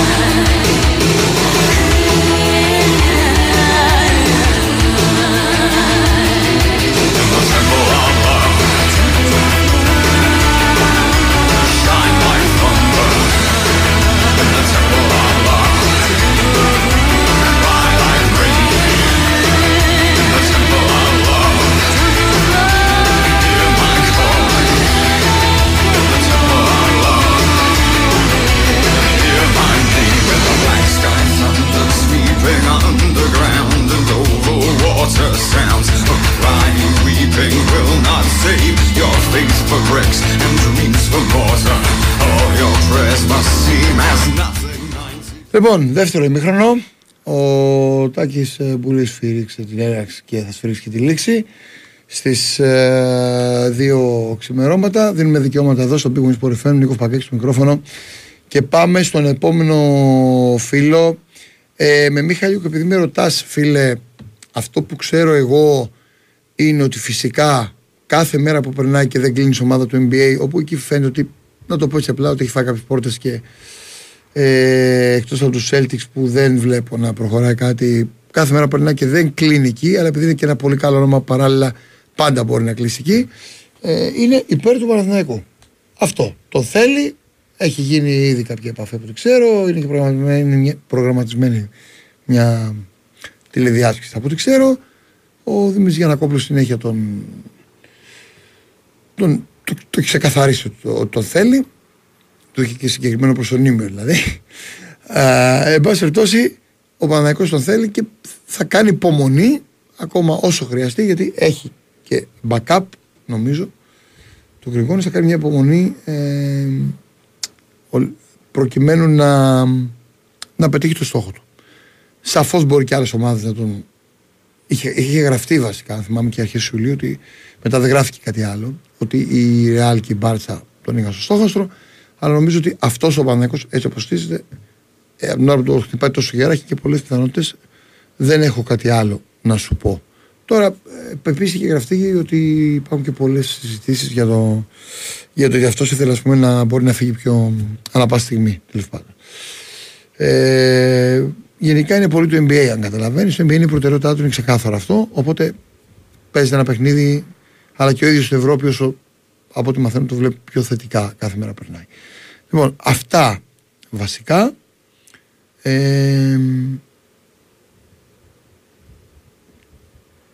να μην ξεγράφω τη Real ένας φίλος. Δεν την ξεγράφω. Το είπαμε νομίζω. Ε, δεν νομίζω να φύγει φίλε. Ο Κλέν Χέσλερ, επειδή με ρωτάς. Ε, λέει δεν θέλω με πειράζει να ανακοινώσω λέει το, το Ράμος για την Nike Ωραία. Εμένα πάντως λέει με να φορώ φανέλα βαζέχα λέει. Κάποιος. Μάλιστα. Εντάξει φίλε. Ε, ψάχνω τα μηνύματα, γίνει πολλά. Η κατάσταση θα είναι φοβερή στο κλόντ από το ΣΟΑΚΑ, φίλε. Νομίζω θέλει κάποια, κάποια υποστηρικτικά ακόμα καμιά δεκαριά μέρες ακόμα σκληρής δουλειάς, άπειρες εργατόρες. Ε, τώρα πάνω, αφού δεν βλέπεις τη λεωφόρο που έχει γίνει καλή δουλειά και τώρα έχουν φτιάξει τα έργα τα μέχρι και νομίζω και ένα, αν θυμάμαι καλά, αν θυμάμαι καλά και κάποιο από το εξωτερικό, κάποιο ένα μυστήριο είχα φέρει ειδικό για να στεγνώνει το γήπεδο. Ε, είναι έμπειρος ο Παναγιώ σε αυτά τα βήματα τώρα και θα το πάει πολύ καλά και στο, και στο ΑΚΑ. Ε, κάτι παιδό. Η γνώμη μου για Αράο, ερφιλέ, άκου να δεις. Ο Αράο είναι ένας παίκτης που καταρχάς όταν βλέπεις ένα παίκτη θα ακούσεις ενδεκακήθεν πολλά. Εγώ θα σου πω για παράδειγμα. Έχω ακούσει από Βραζιλιάνο παίκτη καλό ότι είναι συμπαθητικός και λίγο αργός. Έχω ακούσει όμως και από μανατζερική πια έτσι, ότι είναι ό,τι καλύτερο κυκλοφορεί αυτή τη στιγμή στο 6 στην Ελλάδα. Ε, γενικότερα αυτό που πρέπει να κοιτάς πολύ σε ένα παίκτη αν θες να σου πω ότι προπονήσεις, αν την προπόνηση, τα στοιχεία του είναι καλά από ό,τι μαθαίνω στου παίκτες. Αλλά ε, Βραζιλιάνος είναι ok. Okay. Πόσο κακός μπορεί να είναι ένα Βραζιλιάνος. Ε. Τώρα έτσι κάνω ένα λογοπαίγνιο. Αλλά έχω την πεποίθηση ότι θα χρειαστεί λίγο καιρό άνθρωπος βέβαια. Ε, ένα παίκτη πρέπει να το κοιτάσει από τη συμμετοχή που έχει επίσης. Είναι ένα καλό μονοπάτι για να δεις ότι σε όλες τις ομάδες του αρκετά χρόνια και ίσω όχι κάποια τυχαία της ε, Βραζιλίας, αλλά Φλαμέγκο, μια πολύ μεγάλη ομάδα. Σε όλες τις ομάδες του είχε πολύ γεμάτες συμμετοχές. Άρα αρκετοί προπονητές, διαφορετικοί ενδεχομένως προπονητές, ε, έβλεπαν και μια σταθερότητα και μια ποιότητα και κάτι το οποίο χρειάζεται. Όλα δείχνουν ότι ο Παναγιώτο θα πορευτεί με αυτόν στο 6, αν πούμε ότι έχει δύο παίχτε σε κάθε θέση, γιατί είναι εναλλακτική, μπορεί να παίξει και ο Τσέρι. Στο 6 έχει το Ζέκα που έρχεται, έχει τον Τζόκα, αλλά θα πορευτεί με αυτόν στο εξάρι, ο Παναθηναϊκός. Τα δύο εξάρια δηλαδή το Παναθηναϊκό τα βασικά, ο Βραζιλιάνος και ο Πέρεθ. Έτσι. Να μπούμε στον γήπεδο σου όταν ένας φίλος. Ε, ναι, θα είναι sold out. Ρε φίλες, να μην είμαι μπράγκα, εννοείται να είναι sold out. Δεν το συζητάω. Είπα, παιδιά, νομίζω είχαν μείνει κάποια στιγμή που το είδα κοντά στα 13.000 εισιτήρια, αλλά ε, σε αυτά που είχαν κυκλοφορήσει κάπου το πήρε το μάτι μου τέλος πάντων. Έτσι, στο, στο φτερό, την ώρα που γυρνούσα. Πάμε στο φίλο. Καλη, Ναι. Καλημέρα σας. Καλημέρα, καλημέρα. Χαίρετε. Ε, Κώστας Νίκια Παναθηναϊκός. Γεια σου Κώστα. Λίγο να πάρουμε άλλο παίχτη στο ποδοσφαιρό. Μπορεί να πάρουμε ένα μπακ. Μόνο δεξιμπάκ, έτσι. Ναι, τώρα εντάξει υπάρχει φημολογία και για εξτρέμ, αλλά δεν νομίζω ότι έχει λογική τώρα. Εκτός αν φίλος φύγει της κάποιος, Άξης εκτός μου αν φύγει θύμισε. κάποιος.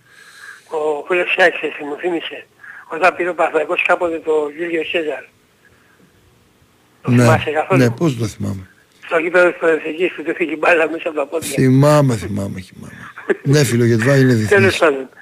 Εντάξει. Ε, ε, ε, το μπάσκετ με κάλυψε με το Μιχάλη και ήθελα να το ρωτήσω. Ναι. Ε, άλλο έχει backup, ε, άλλο παίχτη εκτός από αυτό. Ναι.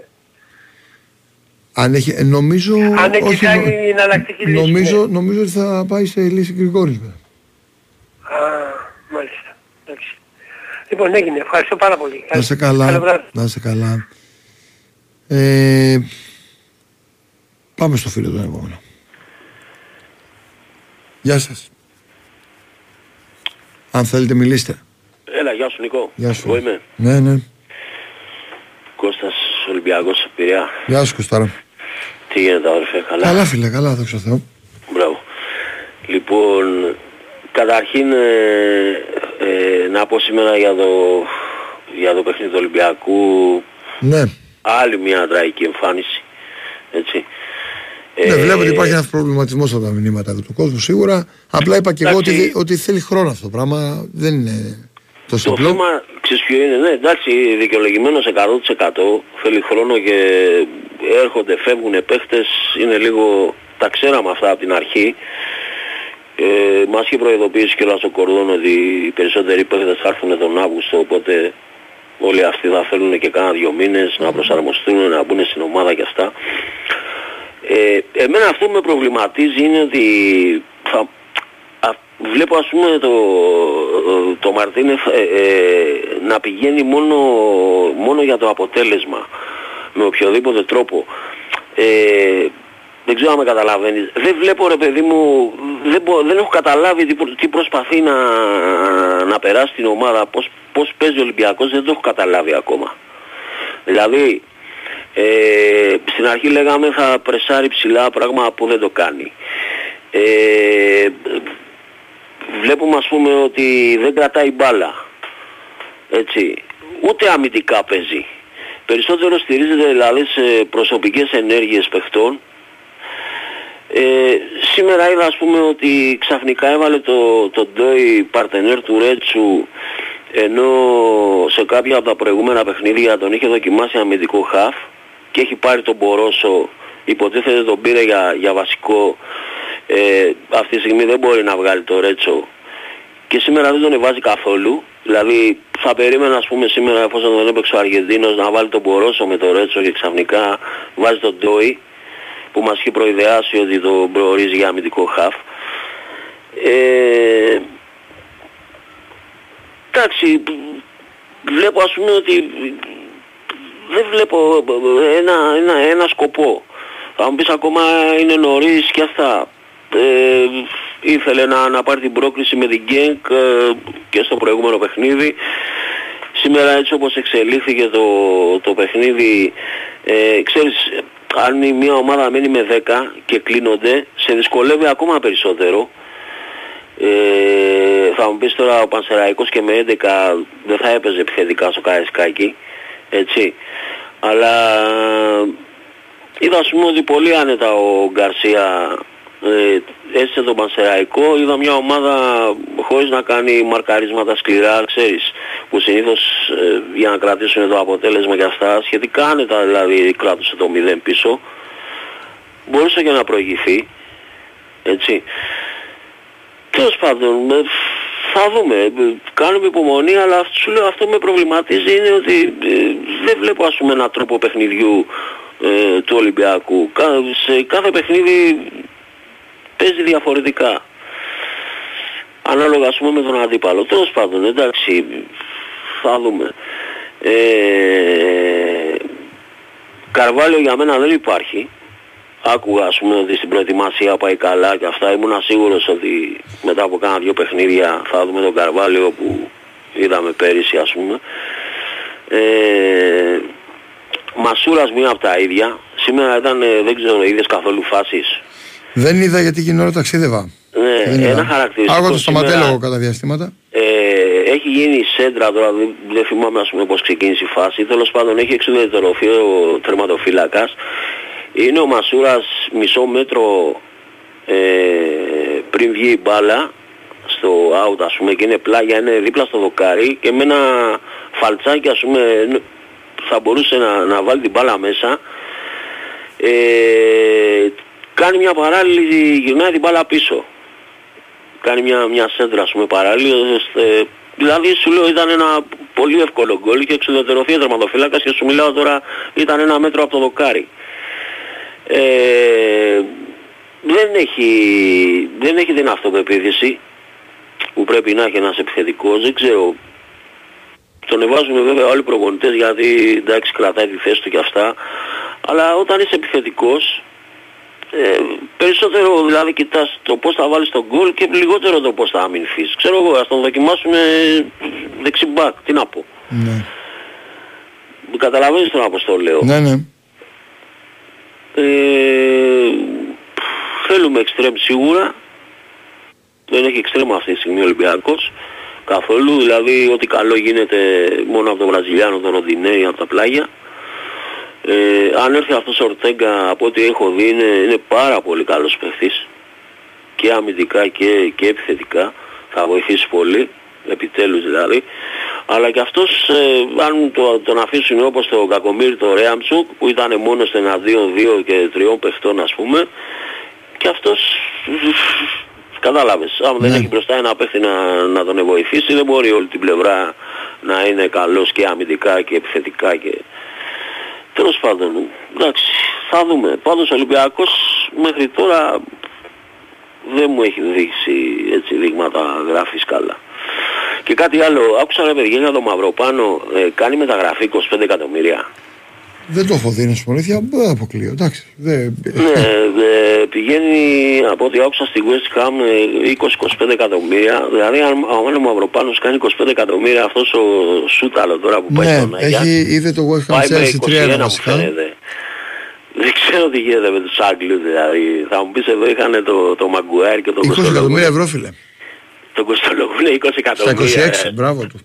Δηλαδή, δεν ξέρω εγώ τι να πω. Εντάξει, μακάρι το παιδί να πάει και να παίξει, αλλά εντάξει, δεν είναι για, για τόσα λεφτά. Τέλος πάντων. Λοιπόν, αυτά.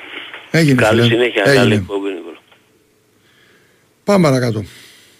Καλημέρα. Καλημέρα. Καλή εβδομάδα να έχουμε. Να είστε καλά επίσης. Νίκος Ανάκασα. Γεια σου Νικόλα. Τι κάνεις Νικόλα; Καλά φίλε, καλά. Δόξα τω Θεώ. Ε, λοιπόν, να ξεκινήσω τα, το bypass αντέχει. Εντάξει. ε, το μεταξύ λίγες μέρες πιο πριν είχα δει εσάς έτσι, και είχα βγει και είχα, και είχα πει ότι άμα το βλέπεις σαν φύλαφλος είναι μια χαρά. Άμα είσαι Παναθηναϊκός ξέρω εγώ δεν είναι. ξέρω εγώ. και να ότι μου ετοίμαζε η μοίρα. Να το παδείξω. Ναι. Ε, α, ε, να πω σε φίλο τον, Ale- τον Αλεξή που πήρε πιο πριν ότι ε, φίλε μου Ευρώπη παίζαμε. Δυναμός στην, Ευ- στην, Ευ- στην Ευρώπη είναι. Τι μου λες να πούμε όταν θα πάμε στην Ευρώπη; Τι λες τώρα; Δηλαδή στους ομίλους ε, θα παι- παίζεις άλλη μπάλα. Δεν σε καταλαβαίνω. Εμείς αυτή την μπάλα παίζουμε. Θα αλλάξουμε δηλαδή το, την μπάλα για να, και να βάλουμε ένα λεωφορείο πίσω δηλαδή για να... Δεν, δεν σε καταλαβαίνω πώς σκέφτεσαι. Τέλος πάντων. Και να πούμε και τι... το φίλο μας τον Αναστάση, ο Αναστάσης, που είχε βγει και έλεγε διπλό η ΑΕΚ στην Κροατία. Πώς; Πρόχρηση του προφήτης. Θα δείτε. Τι έγινε Αναστάση. Πού είσαι εσύ με τις ε, προφητείες σου; Διπλό. Καλύτερα να μασάμε παρά να μιλάμε Αναστάση. Άιντε. Λοιπόν, ε, έχουμε καταλάβει ότι η Άκη έχει βάλει 4 γκολ από το 80 ως 95. Δεν το θυμάμαι. Δεν, δεν το θυμάμαι. Ε, Έχει ε, το- βάλει μου λιτάκι, ναι.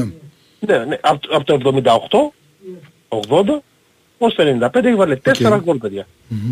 Δηλαδή, εντάξει. Αυτό είναι δείγμα, ρε φίλε, ενός πράγματος που το έκανε και ο Παναγιακός πέρσι. Είναι δείγμα ότι έχεις μια φιλοσοφία ως ομάδα να κυνηγάζει με παράσταση το παιχνίδι. Όχι, αυτό δεν είναι αυτό αυτή δεν που είναι είναι τσάμπα, αυτό. αυτό δουλεύεται, είναι θέμα Δουλεύετε, μαχητικότητας. ναι, ναι, δουλεύετε και, και, και να, δηλαδή να, γιατί ψυχολογικά το να σου ακυρώνει γκολ μία-δύο, ξε- πέφτεις κάπου. Αλλά όταν, όταν γίνεται δουλειά από μέσα, αποστολές, όλο αυτό σε βγάζεις και συν και συν.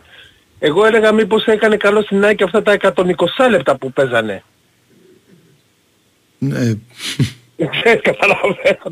Και μήπως εκεί μπερδεύονται, κατάλαβες. Λοιπόν, παι- εντάξει, αυτό είναι το ποδόσφαιρο, γι' αυτό το μας αρέσει, γι' αυτό... Ε, και να πω κάτι να το, να το, τελει- το τελειώνω. Ε, ε, ειλικρινά, ζω για την άλλη Τετάρτη ε, να με δώσεις ο Μέγκα και να μου κάνεις σχολιασμό σπάθας. Αυτό. Λοιπόν, να είστε καλά, καλή συνέχεια. Να είστε καλά. Έγινε. Πάμε παρακάτω. Χαίρετε. Έλα, Νίκο, καλησπέρα. Γεια σου φίλε.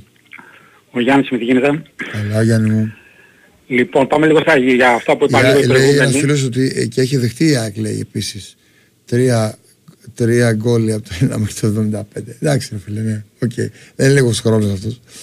Λοιπόν, για πάμε. Λοιπόν, πάμε λίγο σε αυτά που είπαν λίγο. Καταρχάς περιμένω αυτόν να τύπα να, ανα- να ανακοινώσει τον Μιχα- ε, Μιχα- Μιχαλιούκ. Ναι, ναι.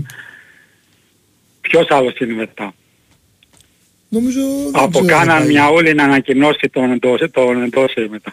Θα κάνουμε εδώ άλλα- άλλαξω ανακοινώσεις. Λοιπόν, πάμε σοβαρά τώρα.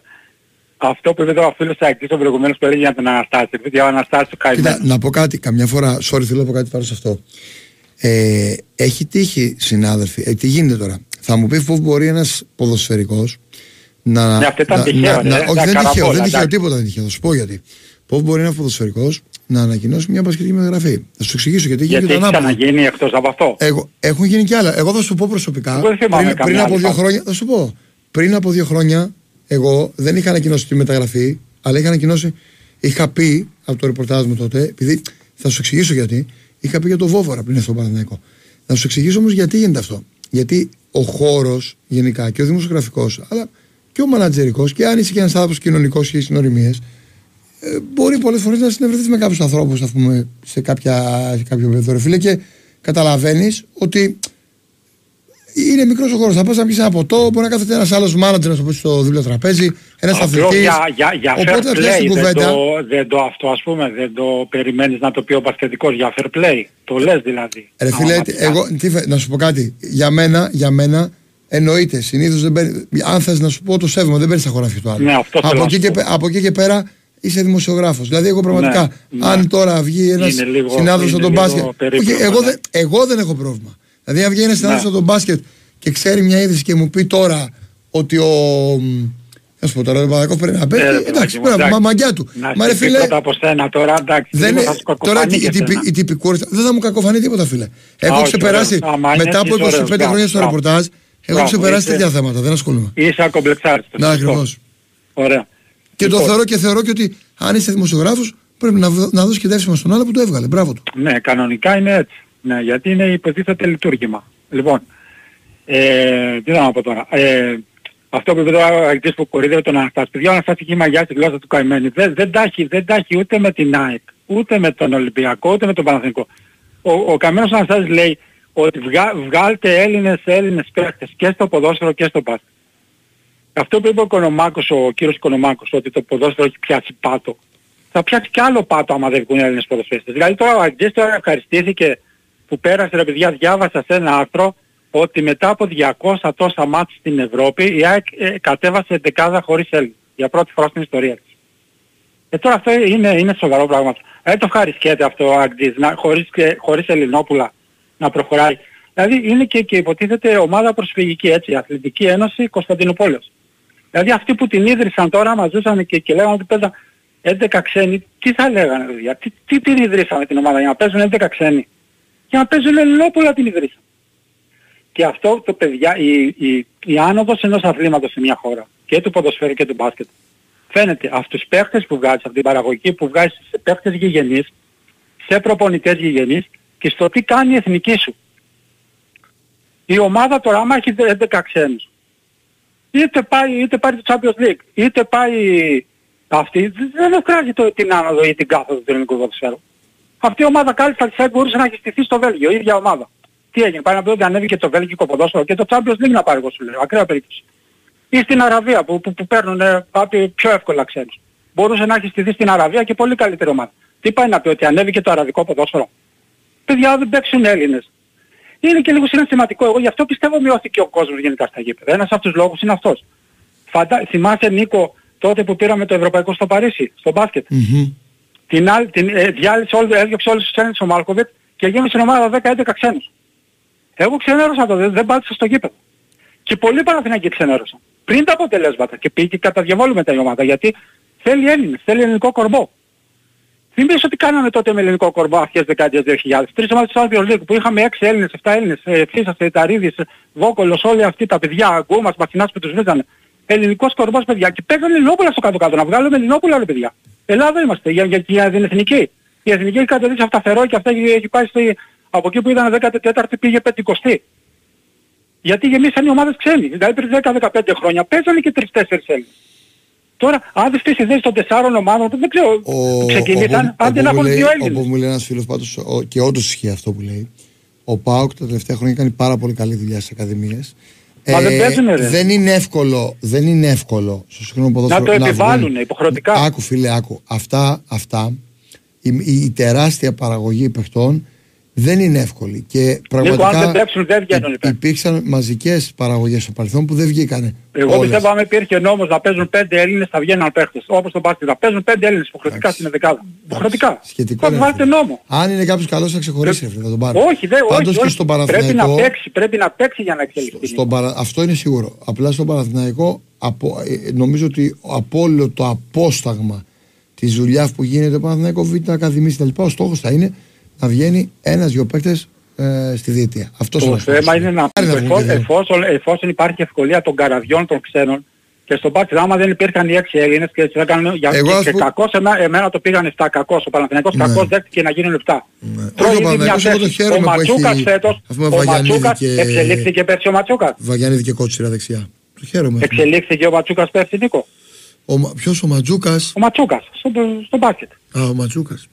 Ε, έπαιξε ο άνθρωπος ναι, οκ. τώρα δεν θα παίξει Ναι, δεν θα είναι- παίξει. Πού είναι θα παίξει; δύσκολο, είναι δύσκολο. δεν θα παίξει. Αν είχαμε όμως 5 ξένους ή 6 θα έπαιζε.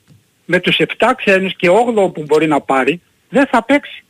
Το επιβάλλεις, το επιβάλλεις αυτό πέντε. Α, αλλιώς πάντων, δεν είναι. ανοίξει Δεν- ένα δεν μεγάλο υπάρχει. θέμα τώρα, Οι συζήτηση, ομάδες μας εντάξει. δεν θα το κάνουν. Οι ομάδες κοιτάνε τη τσέπη τους. Κοιτάνε τα, τις εύκολες λύσεις. Δηλαδή ο Ολυμπιακός τι κάνει τώρα; Αλλάζει τρι- 30 ξένους σε, δι- και, άμα, και προσπαθεί να του κάτσει μια... Και τι έγινε να του κάτσει μια φουρνιά. Ανέβηκε το ελληνικό ποδόσφαιρο έτσι. Όχι. Τέλος πάντων. Τώρα ε, πάμε λίγο σε αυτά. Ε, αυτό που είπες τώρα με Μίχαλο, ε, Νίκο, εγώ άκουσα, είχα ακούσει ότι ε, ο παίκτης είναι δεμένος με τον Παναθηναϊκό. Δηλαδή η NBA Παναθηναϊκός. Κοίτα. Δεν ισχύει. Ισχύ... Κοίτα, προφανώς για να υπάρχουν και άλλοι που φλερτάρουν. Ότι έχει υπογράψει δηλαδή. Α, δεν, δεν ξέρω κάτι τέτοιο να ισχύει. Α, δεν το ξέρεις αυτό. Δεν νομίζω ότι ισχύει κάτι τέτοιο. Γιατί έτσι έχει περάσει στον κόσμο. Δεν νομίζω ότι ισχύει κάτι τέτοιο. Ότι αν δεν πάει NBA είναι σίγουρο, είναι κα- κλεισμένος για Παναθηναϊκό. Και μάλιστα Δεν νομίζω άκουσα ότι ισχύει κάπου, τώρα δεν θυμάμαι πού ρε γαμό, το να σου το πω, δεν θυμάμαι ότι ε, υπάρχει περίπτωση να έρθει και να του βάλει ο Παναθηναϊκός με ρήτρα μέχρι τέλος Αυγούστου για το NBA. Με ρήτρα όμως.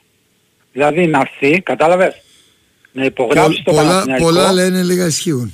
Και να έχεις, αυτό δεν το, δεν το έχεις ακούσει, και να έχεις δικαίωμα μέχρι τέλος Σημασία δεν Αυγούστου έχει αλλά να γιατί έχω πληρώσεις ας ακούσεις. ρε πούμε φίλε. Έχω μισό ακούσει εκατομμύριο. της Παναγιάς στα μάτια. Τι, τι ισχύει έχει σημασία. Δεν ακούσα από έγκυρο ρε παιδάκι μου, που κάνω πετρίδι, που κάνει ρεπορτάζ Παναθηναϊκό, όχι από... Από τα παιδιά, α, ναι, τα παιδιά που είναι εδώ προφανώς ακούω. Από Πετρίδη, Γι' αυτό ας σου πούμε. λέω, ναι, το λέω Ναι. γιατί υπάρχουν να πούμε και κάποια site που γράφουν ε, ό,τι να είναι. Πετρίδης πότε γυρνάει; Εδώ ήταν σήμερα. Α, εδώ ήταν, έχει Εδώ γυρίσει. ήταν, γύρισε. Α, θα βγει κανένα βράδυ, θα κάνει καμιά Ε, εκπομπή. ε, προφανώς θα το παιδί, εντάξει, δεν Ωραία. ξέρω τώρα τη μέρα. Λοιπόν, γιατί και εγώ- το άλλο, και το άλλο που είπες για τον Μπατσερόφσκι κάτι άκουσα. Τι, τι είχες πει, γιατί δεν σε Είχε ένα προλαβαίνω. τραυματισμό, μόνο, τότε αλλά άνοιξα. είχε ένα τραυματισμό, αλλά όχι Ναι. κάτι σοβαρό. Α, δεν είναι σοβαρό. Όχι, όχι. Και από ό,τι, Έπεσε με από την ό,τι πλάτη, από ό,τι φαίνεται διάβασα, δεν είναι. ναι, ναι, το διάβασα απλώς, ε, από ό,τι διάβασα πάλι ηγήθηκε. Πέρασε η Πολωνία στο προολυμπιακό μόνος του την οδήγηση. Δηλαδή, απορώ πώς ο Αναστάτης ακόμα το λέει Παρτόσχη αυτόν, απορώ. Δηλαδή δεν βλέπει την προοπτική που έχει ρε παιδιά 22 χρονών. Εγώ πιστεύω σε δύο χρόνια θα, θα, θα, θα, θέλει, θα φύγει NBA. Μακάρι να μην φύγει δηλαδή και να μείνει. Λοιπόν, αυτά. Αυτά. Έγινε. Τα λέμε Νίκο. Γεια σου φίλε. Άντε, για καλή. Πάμε διαλυματάκι, οκ. Η Winsport FM 94,6. Βλέπεις φωτιά ή καπνό; Τηλεφώνησε αμέσως στο 112 ή στο 199. Η κλίση είναι δωρεάν. Αυτό το καλοκαίρι γίνε και εσύ δενδροφύλακας. Όλοι μαζί μπορούμε. Big Win Sport FM 94,6. Ραδιόφωνο με στυλ αθλητικό.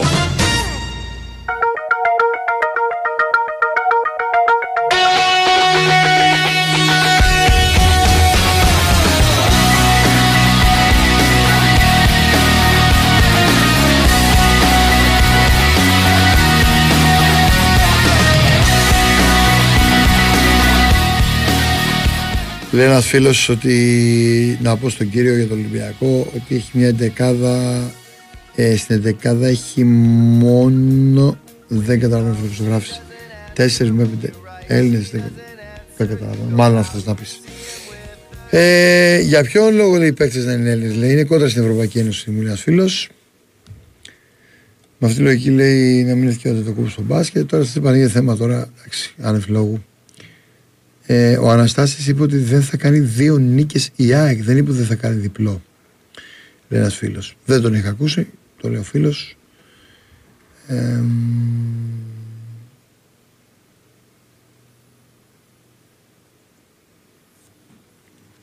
λοιπόν.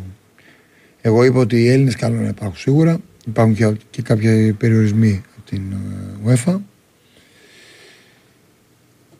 Ε, ο Παναδάκος έχει θα μπορούσε να έχει περισσότερους αλλά τουλάχιστον έχει δεξιά δύο παιδιά που είναι Ελληνόπουλα και πάντα τους στηρίζω προσωπικά εγώ τους, τους Έλληνες. Ε, μ, Οκ. Αυτό πάμε παρακάτω. Αυτά από μηνύματα. Εβδομάδα Ευρωπαϊκών Υποχρεώσεων ξανά. Ξανά μάνα. Ο νόμος που μάνα έκανε μεγάλη μια λέει ένας φίλος Μπορεί να βάλεις λέει, λίγο V- VIC, λέει ο Χολύπτης, αν μπορεί, στην πορεία. Καλημέρα σας. Καλημέρα σας. Δεν με ακούτε; Σας ακούμε. Χαίρετε. Στράτος. Γεια σου Στράτο, Γεια. Νίκος, χάρηκα. Χάρηκα ρε Νίκο, αλλά με στεναχώρησες. Μη στεναχωριέσαι ρε Στράτο τώρα. Θα σου πω γιατί... Ό,τι και να είπα μη στεναχωριέσαι φίλε, είναι μικρή ζωή. Όχι, δεν είπες εσύ κάτι. Πάλι Απλά... Κάτι μου φυγέ, κάτι είπε κάποιος άλλος και μου φυγέ. Όχι, δεν σου πήγε τίποτα. Α. Απλά μ' αφήνεις λίγο ε, χωρίς Ναι παραγωγή ρε, παίξε μπάλα ρε, παίξε μπάλα, ναι. να παίξω μπάλα. Μην ακούμε ηλικιότητες από ανθρώπους που βγαίνουν και λένε γιατί έχουμε τόσους ξένους, τόσους Έλληνες. Τι σε νοιάζει η ΑΕΚ ρε φίλε; Κοίτα την ομάδα σου, βγήκε Παναθηναϊκός. Κοίτα την ομάδα σου ρε φίλε. Πόσους Έλληνες. Εντάξει, νομίζω γενικά το. Έχει, το- όχι, το γιατί, συζητάει. δεν το, γιατί δεν το διακόπτεις ρε εσύ, Νικόλα; Γιατί δεν διακόπτω κανένα φιλέ. Ό- Όχι, να τον διακόψεις, να, το- όχι να τον εκκλείσεις, να τον διακόψεις. Να το πω τι. Να το πεις, Γιατί λέει ρε, αυτό που λέει. Ναι, γιατί ρε Νικόλα, για- δηλαδή παίζουν, γιατί δηλαδή ποια είναι η διαφορά του να παίζουν το πείραξε η ΑΕΚ που παίζει με 9 ξένους και 2 Έλληνες. Μα οι Αυτό περισσότεροι είναι με το ξένους πρόβλημά περισσότερους του. παίζουν ρε φίλε. Εντάξει, δεν είναι. Αυτό είναι. Δεν είναι κάτι φοβερό. Τώρα σε μια κουταλιά να ρίχνουν ας ακόμα. κοιτάξουμε δηλαδή μια μεγάλη ευρωπαϊκή ομάδα να δούμε με πόσους γηγενείς παίκτες παίζει. Ναι ρε φίλε, εντάξει Και τώρα. ξέρεις τι με στεναχωρείς εσένα; Για πες τι με Αλήθεια σου στεναχωρεί. λέω. Γιατί, γιατί σ' ακούω γενικά. Και βέβαια Να είσαι και, καλά. και με τον Κωνσταρά και τον Τέτσονα, εντάξει, είσαι οκ.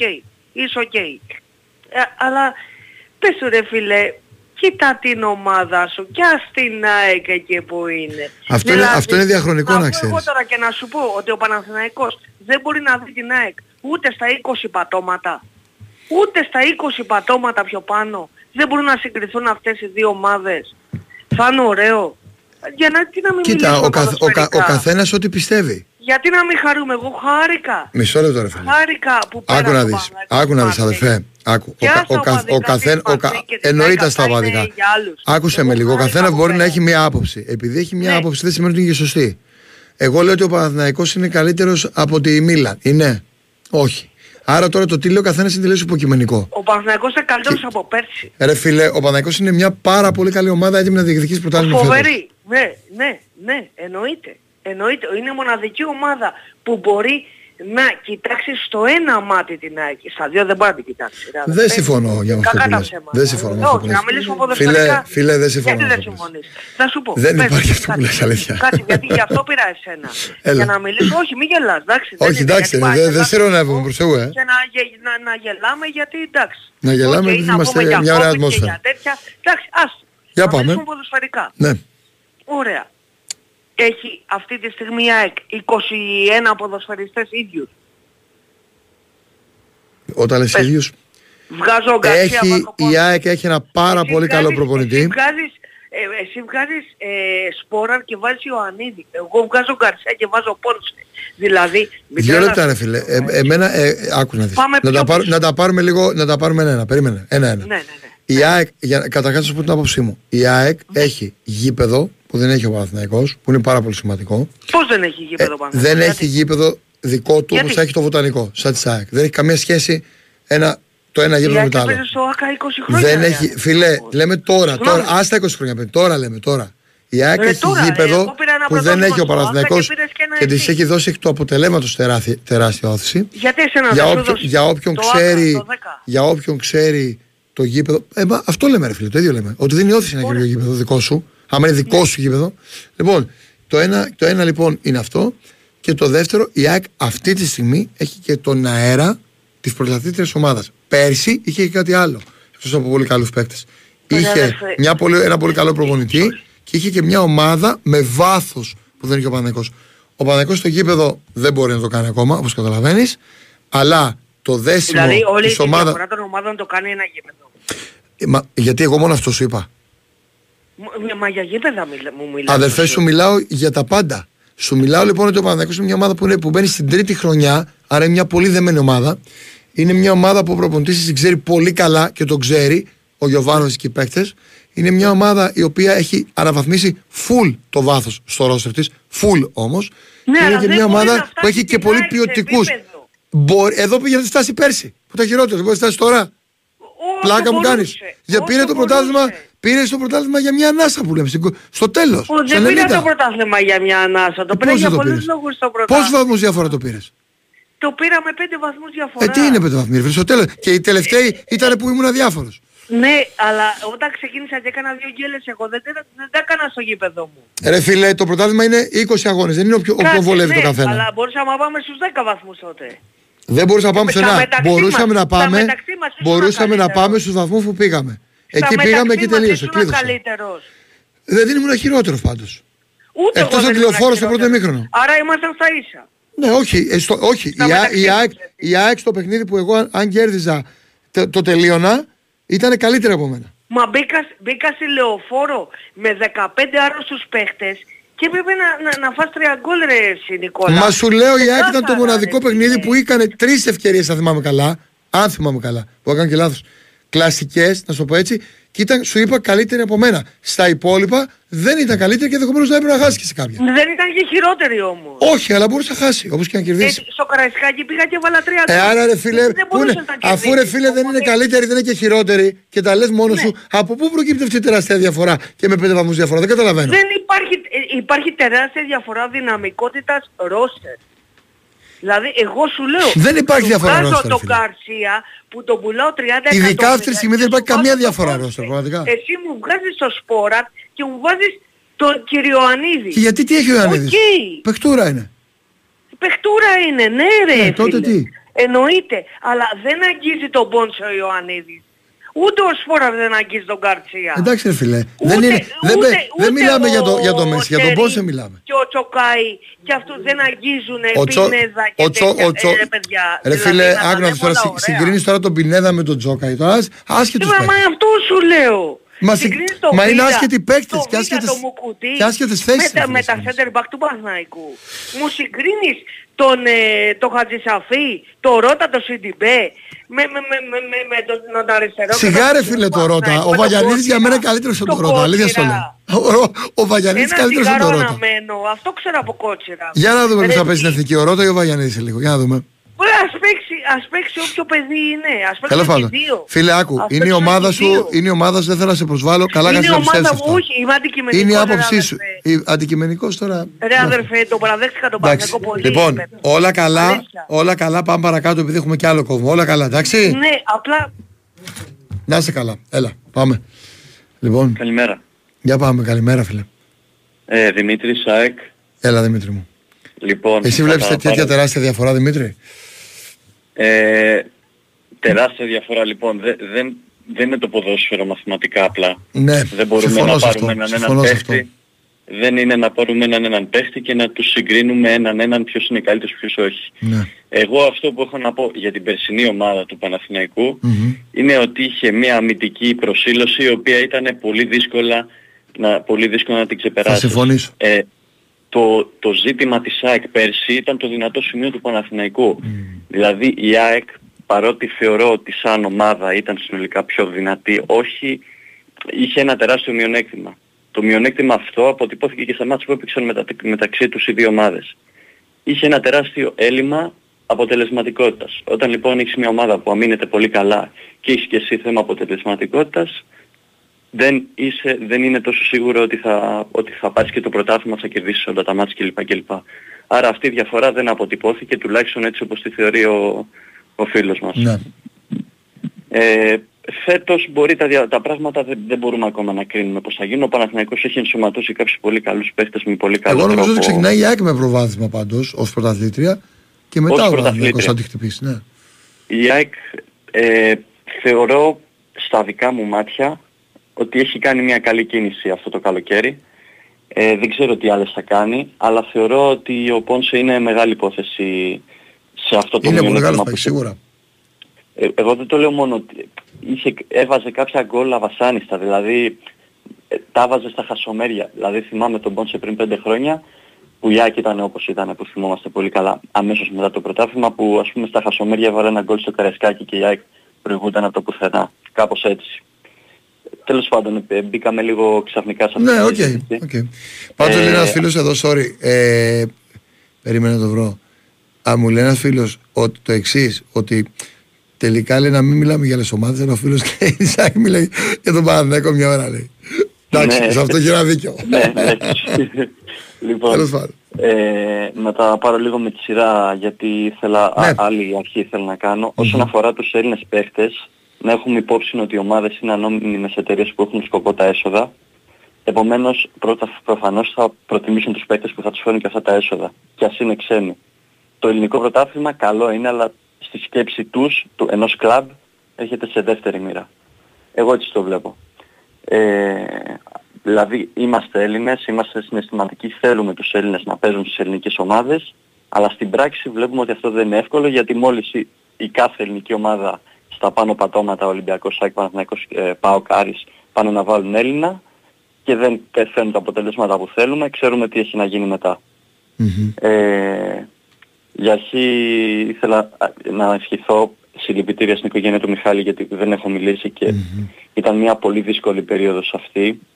Ε, γυρίσαμε χθες στη Φιλαδέλφια και το κλίμα δεν ήταν όπως ήταν ε, πάντα. λογικό είναι, ήταν, ήταν απίστευτα περίεργο, ήταν απίστευτα από τη μία στενάχωρο, από την άλλη όμως είμαστε στη Φιλαδέλφια, είμαστε στο πιο χαρούμενο κόσμο, ε, μέρος του κόσμου για τους αεξίδες. Επομένως ήταν πολύ μπερδεμένο όλο αυτό. Ε, μπερδεμένο ήταν και επειδή παίζαμε με, με την δυναμό με αυτές τις συνθήκες, δηλαδή χωρίς μάτς, με αυτή τη στεναχώρια που η στεναχώρια σου βάζει και μια έλλειψη αυτοπεποίθησης, σου, σου βάζει συνθήκες πολύ άγνωστες. Ε, το νιώθαμε όλο αυτό και, και μας βγήκε και στα δύο παιχνίδια αυτό και στο, και στο, και στο Ζάκρεπ και στην ε, Αθήνα και το είδαμε πολύ καλά. Ε, θέλω να ευχηθώ καλή επιτυχία σε όλες τις ομάδες στην Ευρώπη. Ε, ήθελα να πω ότι η ΑΕΚ το πρώτο πράγμα που, φρόντισε, που φρόντισε να κρατήσει είναι τον κορμό της από πέρσι. Έβαλε μία-δύο πινελιές ως τώρα, θα δούμε τι θα κάνει στο μέλλον. Ποιοτικές πινελιές, ναι. Ο Παναθηναϊκός έχει τα, μέχρι στιγμής και από αυτά που έχουμε δει, γιατί είναι πολύ νωρίς ακόμα, έχει ενσωματώσει πολύ καλούς παίχτες, πολύ σωστά με την ομάδα. Ε, δεν έχει δείξει. ο- Είναι, ο Παναθηναϊκός πραγματικά είναι σαν να. Πρόσεξε τώρα. Ενώ έχει. Σαν να έπαιζαν καιρό. Όχι, να σου πω τι γίνεται. Ενώ έχει το βασικό κορμό με παλιοφρουρά, έχει φέρει παίκτες που ενσωματώθηκαν γρήγορα, αλλά δεν έχουν παίξει ούτε στο 60% για μένα αυτόν που είδα εγώ στην προετοιμασία και αυτόν που, ε, που περιμένω βάσει της ποιότητας σαν παίκτες που τους ξέρω. Δηλαδή, Για τους καινούριους μιλάμε. ναι, λέω για τώρα, τους καινούριους. Λέω για τον Βιλένα, ρε παιδί, για παράδειγμα. Ναι, ναι. ο οποίος ήταν Συμφωνώ. κακός με τη Μαρσέη, ε, εξαιρετικό με τη Μαρσέη, ας πούμε. Στο ένα. Εγώ να πω την αλήθεια, περίμενα πιο πολύ από τον Παναθηναϊκό να ψάχνει λίγο την ταυτότητά του στην αρχή με τις μεταγραφές Ναι. που έκανε. Ευτυχώς όμως αυτό δεν έγινε και για τον ίδιο και για το ελληνικό πρωτάθλημα, για τους βαθμούς στην Ευρώπη. Ε, τώρα, ε, να συνεχίσω ή, ή θέλεις να πεις κάτι; Όχι, όχι. Ε, Ε, ήθελα να πω για τον Ολυμπιακό. Ε, να, πω, σε- να πω σε ένα φίλο, επειδή εγώ θα συμφωνήσω με μια ωραία τάκα που είπες στο ποδόσφαιρο, δεν είναι ζυγαριά που βάζεις πάντα, ξέρεις, ε, ό,τι βρεις από τη μία σε ζύ- ως ζύγι, σαν ζύγι και ό,τι βρεις από την άλλη. Δεν μπορείς, επειδή λέει ένας φίλος για τον Βαγιανίδη, γιατί ρε φίλε εγώ που το βλέπω, που το ξέρω, αυτές τις προπονήσεις, θα σου πω, όχι, ενδεχομένως αν θες αυτή τη στιγμή να ο Ρόταν είναι και πολύ πιο έμπειρος παίκτης και αλλά, αλλά πιστεύω φίλε ότι τα χρήματα π.χ.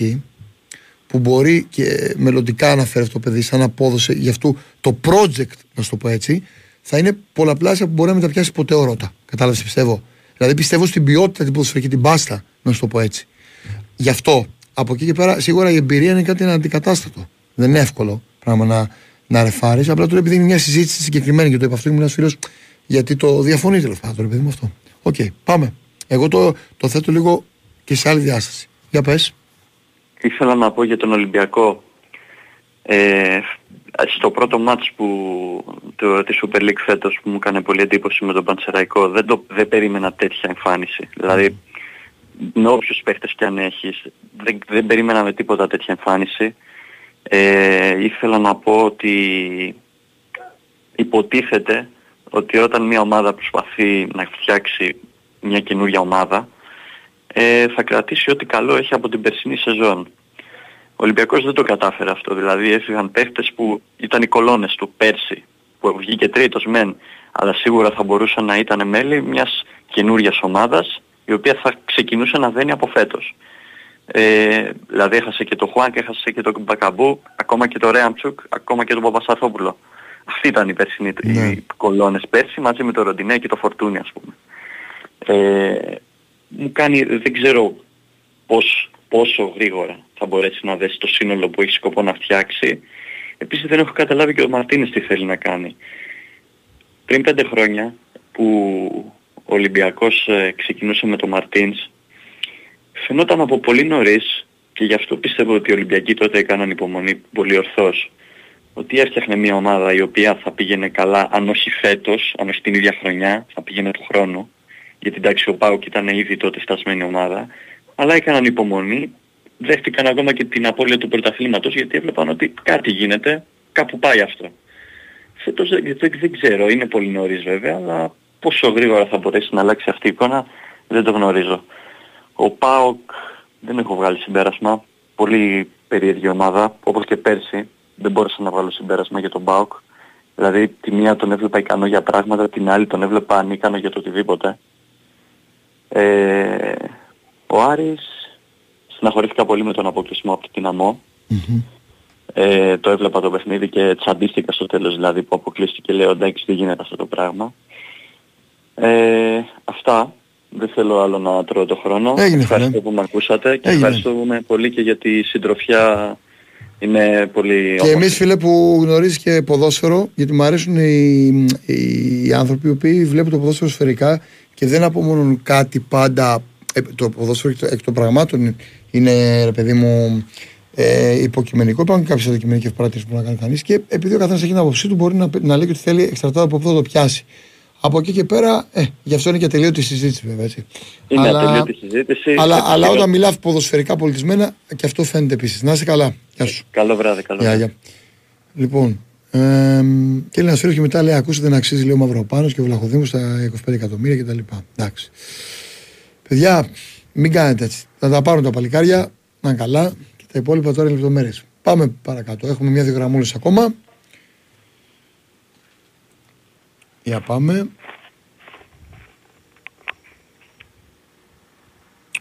Γκάι, Γκάι, όντως φίλε είναι πολύ καλός παίκτης και όντως και έχω κάνει και πολύ καλό αφιέρωμα. Αν θες να πεις να το δει στο πάπα του LGR για το Γκάι Γκάι.